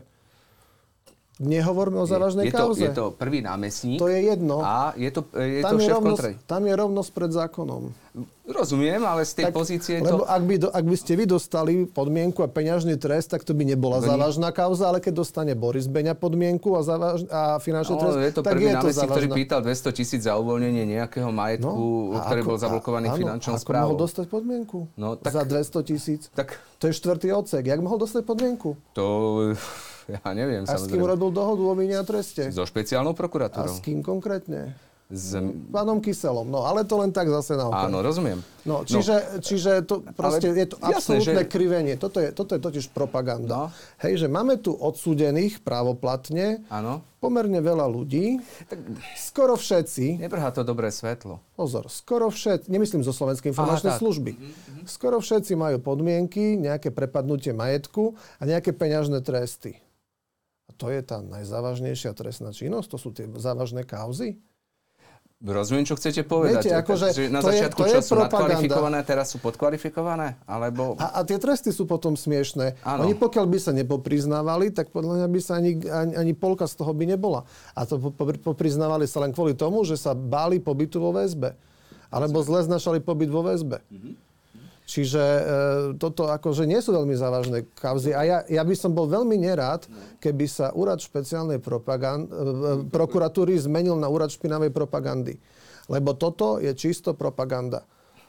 Toto je Rozumiem. čistá propaganda. A teraz, keď ideme k tým e, príslušníkom Slovenskej informačnej vrhá to služby. zlé svetlo. e, všetko vrha zlé svetlo aj na lekárov, keď berú Samozrejme. aj na policajtov, keď zneužívajú svoju právomoc. Ja som si pozrel Uh, správu o trestnej činnosti príslušníkov policajného zboru za rok 2021. Tá je zverejnená 2022, z logických dôvodov ešte nie je.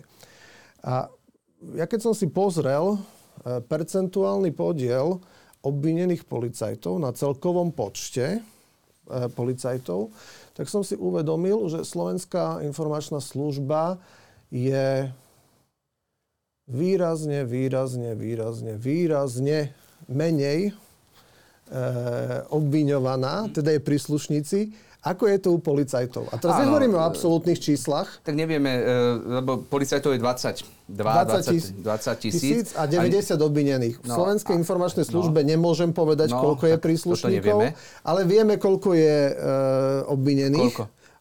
To nepoviem, lebo sme sa o tom bavili, čiže ste si mohli namenovať, narátať konkrétnych v danom roku, v 2021. Tak asi nemám všetkých, predpokladám. A, máte. Mám. A zistíte, že to percento je akože že výrazne nižšie ako u policajtov. To znamená, a ono to aj dáva svoju logiku z toho dôvodu, že uh, ono tí príslušníci si nemajú až takú možnosť vstupovať do vašich e, základných práv, čiže nemajú až tak možnosť zneužívať právomoc a tak. A poďalšie, veľa z vecí, o ktorých ste hovorili, že sa týkali príslušníkov Slovenskej informačnej služby, tak tie skutky nesúviseli s výkonom ich činnosti. No, No, nesúviseli. Uh, tak asi Boris Beňa, Peter Gašparovič, keď prišli za Bočkajom, áno, nesúviseli s priamo s Gašparovič výkonom. nebol v tom čase šéfom kontrarozviedky SIS. Nesúviselo to nejakým spôsobom mm-hmm. s výkonom jeho činnosti. Ani Boris Beňa v tom Mhm. Boli čase to ale- nebol jasné. námestník. Nebol námestník v 2018. Marian Z- e, Zetocha? Marian Zetocha má veci, ktoré súvisia s jeho činnosťou v policajnom zbore, Áno. nie v Slovenskej informačnej službe. Martin Ciriak? Martin Ciriak je jeden prípad, o ktorom viem, že, že sa priznal, že, že bral tisíc eur mesačne jeden rok e, od Petrova, či od toho Nie, Rajmunda, od- od. Áno, za, to, že mu za má- akúsi ochranu. za akú ochranu, ktorú reálne nemal ako poskytovať, lebo to je taký, keď niekto predáva e, teplú vodu, Hej, že on mu reálne nemá ako pomôcť. On ho nemá nejakým spôsobom ako mu ho chrániť pred ničím, lebo reálne nemá kompetencie Slovenská informačná služba na to, aby niekomu mohla, poviem to v úvodzovkách, ublížiť.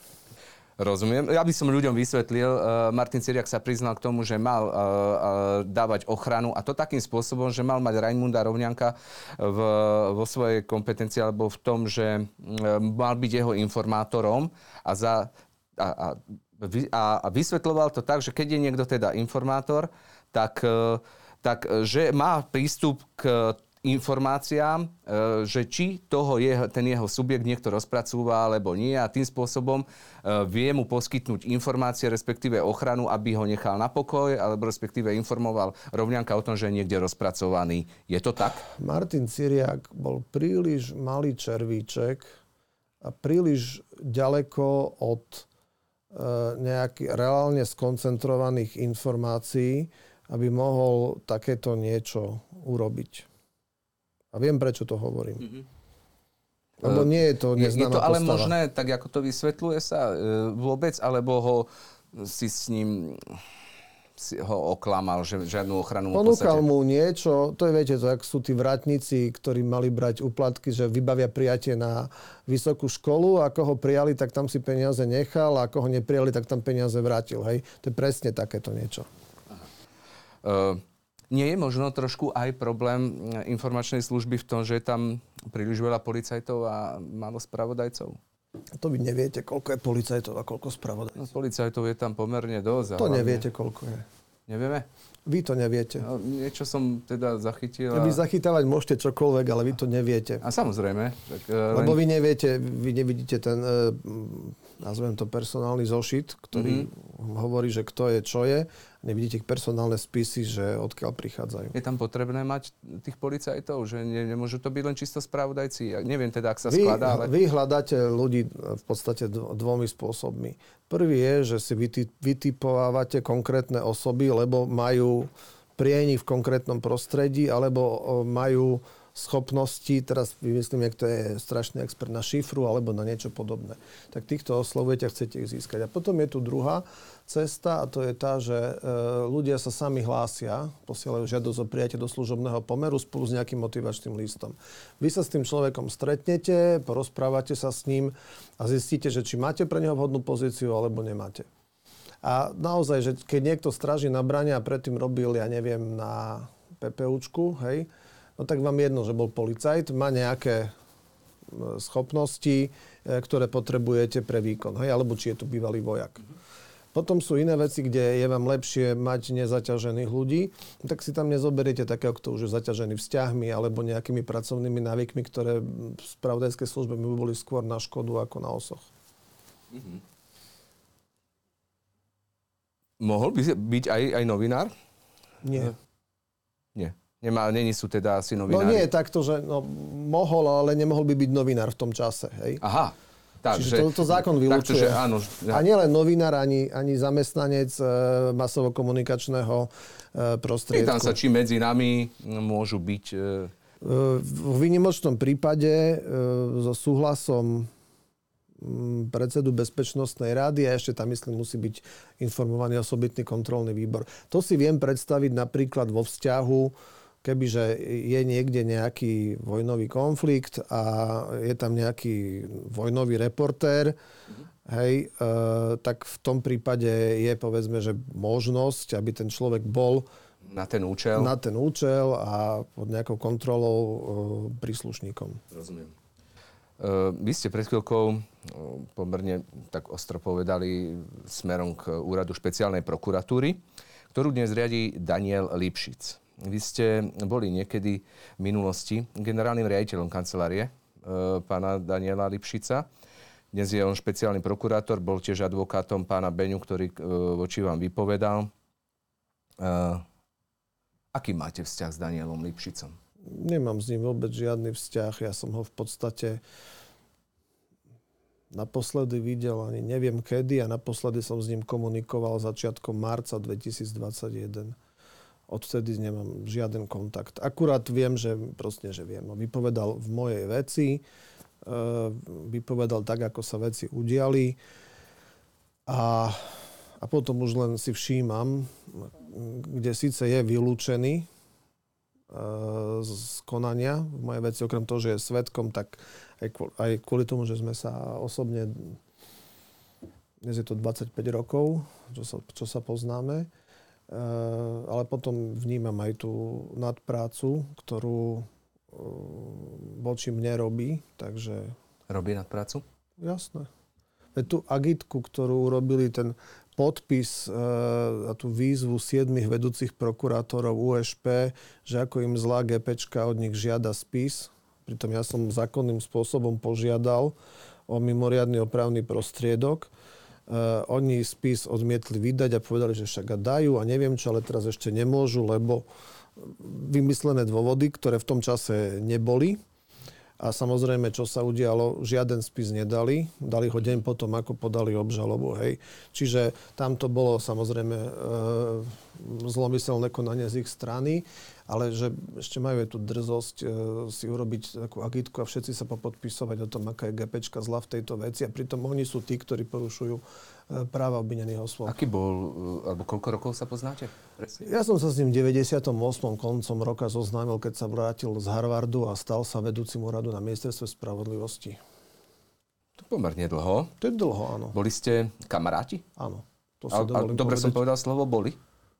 Áno, tak ja, keďže som- nie som v žiadnom kontakte a vidím, že aj jeho vyjadrenia vo vzťahu k mojej veci, kde je vylúčený, ale teda vyjadruje sa za USP, aj konkrétne kroky, ktoré sa dejú a aj vidím, že konkrétne úniky informácií k médiám, mm-hmm. hej, lebo ja sa v podstate o moje veci dozvedám z médií. Ja sa dozviem o znesení obvinenia z médií, o podaní obžaloby sa dozviem z médií, dokonca o výsluchoch svetkov a ich obsahu, ktorý ale nie je pravdivý, sa dozvedám z médií, o odmietnutí obžaloby sa dozvedám z médií, o rozhodnutie Najvyššieho súdu z médií. Odôvodnenie má denigen týždeň predtým, ako som ho ja mal doručené. Hej. Čiže ja sa o všetkom... A faktom je, že on je ten, kto zaviedol vyšetrovanie online. Hej, a samozrejme potom sa aj akože tvárime, že, že Ježiš Maria, to je také strašné, keď sú úniky. A tak oni sú cielené, sú vždy ku konkrétnym novinárom. Hej, a, ale však ako v pohode, ja, akože s tým sa dá žiť. Hej, len je mi to také občas nepríjemné, že sa ma pýtajú na stanovisko k niečomu, čo som ja ešte nevidel, lebo mi to nikdy nebolo doručené ani advokátom. Hej, tak v tomto sa cítim trošku akože nekomfortne. Vy, vy ste boli generálnym riaditeľom jeho kancelárie, ako ministra vnútra, ale vy ho poznáte aj po ľudskej stránke. Aký je človek?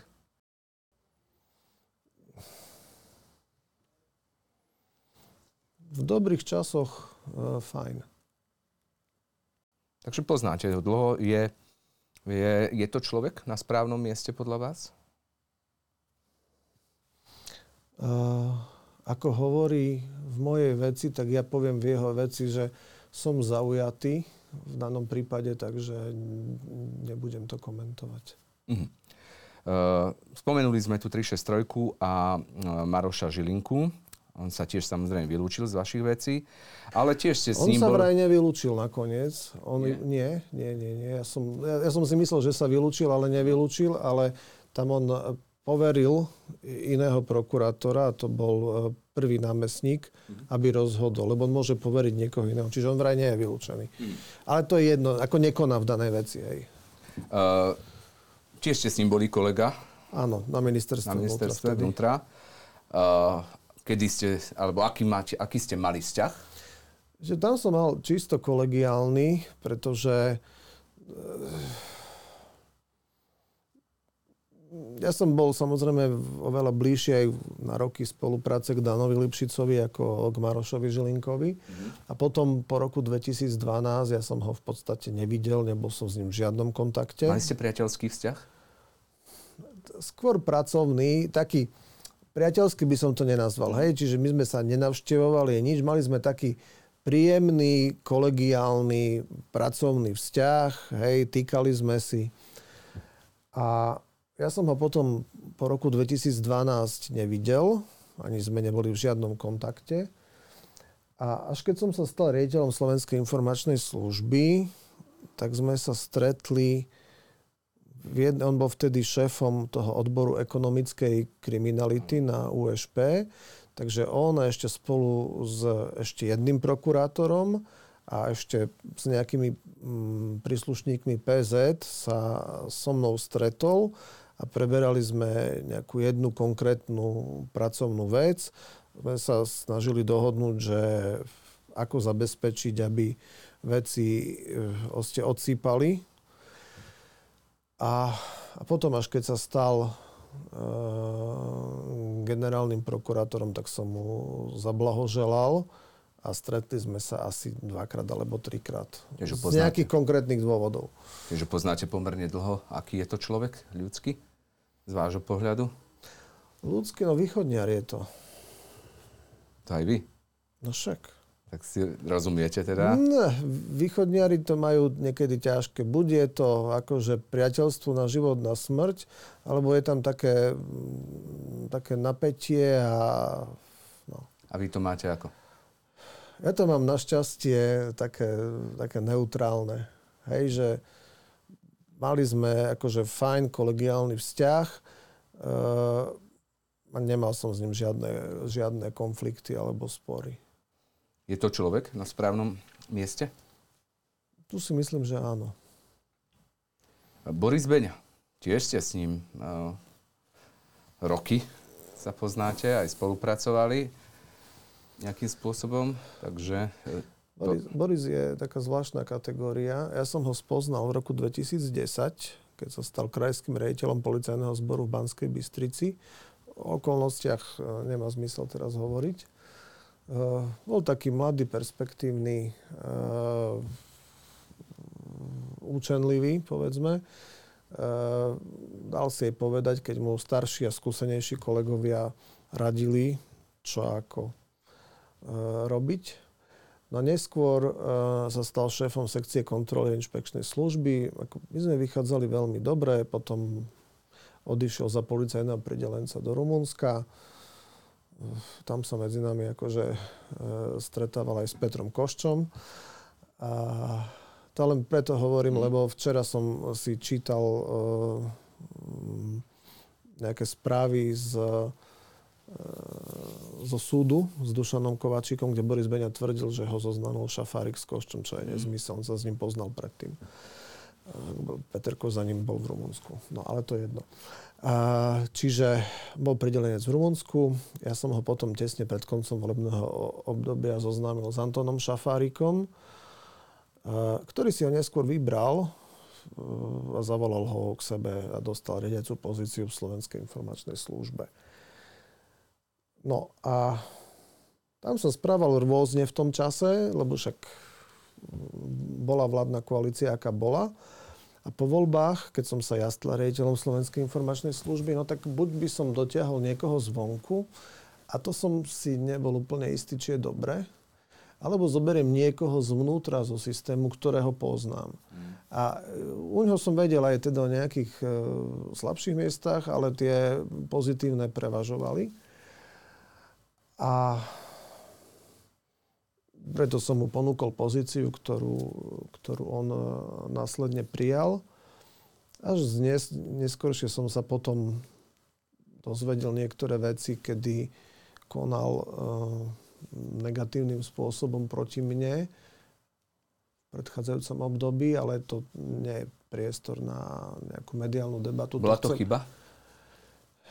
No tak ak by som mal uh, informácie, ktoré mám dnes, a teraz nemyslím no. o tejto kauze, ale o tých veciach, ktoré robil predtým, o niektorých, uh, a, a urobil by som z neho námestníka, tak uh, by to bola veľká chyba.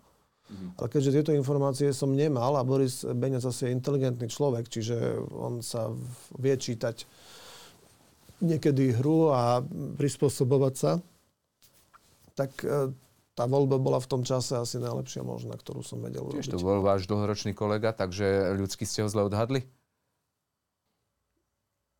No tak uh, ľudsky som ho zle odhadol. Nevedel som o jeho extrémne blízkom vzťahu s Ludovitom Makom. Vedel som, že sa poznajú, ale to som myslel tak, že funkcionársky, hej, že mm-hmm. to bol problém jeden. Druhý problém je, nevedel som o, o tých veciach, ktoré robil pre BMA a o ďalších. A, tretia vec je, nevedel som o veciach, ktoré robil voči mne za predchádzajúcej vlády. Čiže z toho, z toho som bol akože trošku, trošku sklamaný, lebo ešte, ešte jednu vec by som chcel povedať, že ja som bol uh, cieľom Kočnerovho sledovacieho komanda. Ja som poškodený v tejto veci, sledovali mňa, moju rodinu.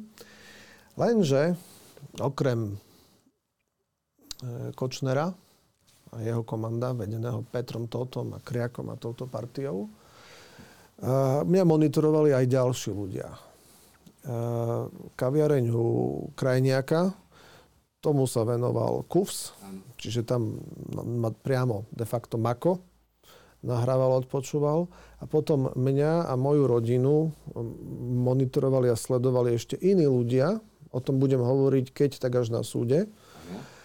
A zároveň som si prečítal, keď bola chvíľku na webe vyvesená tá tréma Kočnerová, že Kočner sa tam bavil, teraz neviem, či s Petrom Totom, alebo s niekým z oligarchov Smeru a on tam ho, hovoril o mne, že Pčolinsky je pre nás oveľa nebezpečnejší ako Matovič. Čo som sa tak akože cítil, že fajn, že teda akože ma považujú za relevantného nepriateľa ako keby. E, a plus ma sledovali.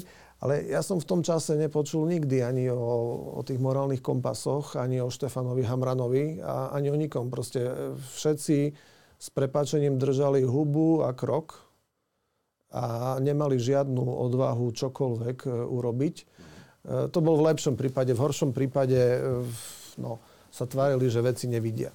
Takže naozaj dneska sa mi zdá byť akože príliš silná káva keď akože sa stávajú do roli nejakých uh, Čo morálnych mhm. nadľudí a to sa mi nepáči. Čo mal byť teda ten motív, že to na vás, keď hovoríte vy, nejak ušili, upiekli, alebo čo to je? Čo, no, čo mal byť ten motív? Pri, primárne je len to, že sa chcel zachrániť, pretože mu podľa toho, keďže mu prvý skutok nadkvalifikovali... To je všetko?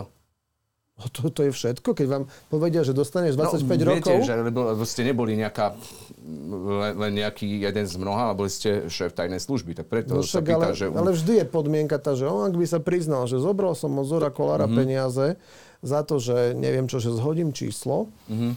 Uh, tak čo by tým získal? By, by sa mu znížila sadzba? No asi by sa mu neznížila v tých iných veciach. Ale keď povedal, že a polovicu som dal Pčolinskému a ten dal na pokyn dvom, no. aby to zhodili. A mal niečo proti vám, lebo však to by si asi na ale, človeka... Ale on v minulosti už robil veci proti mne. To nie je Aha. tak, že či on v tom čase mal niečo. On v minulosti robil a riadil veci proti mne.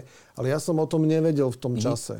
Robil to v čase, keď bol v Slovenskej informačnej službe a proti mojim rodinným príslušníkom. Takže On, ja som to nevedel. Je, je to len, aby, aby... On sa chcel zachrániť. zachrániť. A samozrejme ďalší to využili, keďže ja už nechcem tú story rozoberať, Jasne. ako sa volil generálny prokurátor. Mm-hmm. Hej, tam boli nejakí záujemcovia, ktorí boli v príbuzenskom vzťahu vzdialenia aj s Borisom Beňom a potom to mm-hmm. sa mhm. nejako spitlikovalo dohromady. Mm-hmm.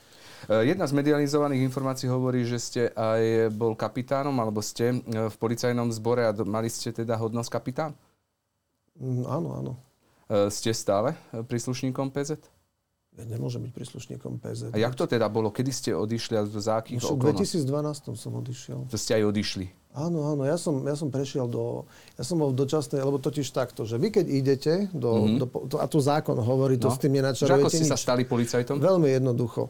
Ja som v roku 2010 prejavil záujem, že sa chcem stať príslušníkom policajného zboru, mm-hmm. to bolo ešte za vlády Smeru, policajný prezident bol Jano Packa.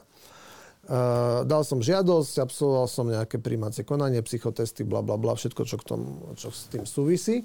A teraz vám započítavajú prax. A závisí od toho, kam idete robiť. Čiže ja, ak by som mal prax, teraz poviem, že 10 rokov šofér a išiel by som robiť šoféra, tak mi zaratajú prax 10 rokov a na základe toho vám dávajú hodnosť. Ak ja by som mal prak 10 rokov e, šoféra a išiel by som robiť kriminalistického technika, tak mi nezaratajú vôbec nič. A idem od najnižšej hodnosti. No a ja som išiel v tom čase na uh, kanceláriu prezidenta policajného zboru. A kedy, keďže predtým v civile so, a, a na oddelenie policajnej normotvorby. A keďže predtým som bol 4 roky generálny riaditeľ kancelárie ministra vnútra, a v popise práce som mal ešte náročnejšie činnosti ako na kancelárii prezidenta policajného zboru. Plus ako asistent poslanca člena výboru pre obranu a bezpečnosť som sa podielal na tvorbe legislatívy, lebo tie zákony som reálne akože písal, spracovával ja, ktoré podával e, pán poslanec v tom čase. Tak to bola ďalšia vec, ktorá sa mi zarátala do praxe. A na základe toho tam e, vyšla hodnosť kapitán. Nič iné na tom nie je. Uh-huh. A, a ten dôvod, prečo ste odišli? No lebo ma nebavilo... Po dvoch rokoch. No lebo ma nebavilo sedieť e, v kancelárii e, na Pribinovej a pozerať sa von oknom, keďže už prišiel smer v tom čase na ministerstvo vnútra a dohodol som sa vtedy s ministrom Kaliňákom, že dobre, že ja to teda akože ukončím. Mm-hmm Mňa nikto nevyhadzoval, no, som... ale, mňa, ale mňa to nebavilo. Hej. Akože, akože nič nerobiť, lebo oni sa báli, že do čoho všetkého ja budem vidieť a neviem, čo boli z toho nervózni po niektorí. Tak som si povedal, že idem preč a sme sa normálne slušne e, rozišli, čiže tie vzťahy tam akože neboli nejaké že, že zlé, že by som bol vyhodený alebo niečo také. Sám som dal žiadosť a som odišiel. Uh, vy ste z rodiny, ktorá je pomerne prepojená s politikou. Uh, smerom k budúcnosti uvažujete o vstupe do politiky? Ja uvažujem o kadečom, ale v podstate ja potrebujem mať nejakým spôsobom uzavretú e, túto kauzu. a, a potom môžem si nejaké dlhodobejšie plány robiť. Do, do, dovtedy e, ne, nemá zmysel, lebo hovorím, že ja, ja len rozmýšľam. Mm-hmm. Uh, ja kým nemám túto kauzu uzavretú, nerobím si nejaké zásadné plány, ro, žijem tak zo dňa na deň. De facto, že čo prinesie deň, to uvidíme, alebo z týždňa na týždeň, hej, ale nerobím nejaké dlhodobé projekty, že čo tak raz o 10 rokov bude. Rozumiem. Nejak do tajnej služby ešte sa môžete vrátiť, vrátite? To uh, samozrejme... Uh, to závisí od toho, ako sa vyrieši tá vec.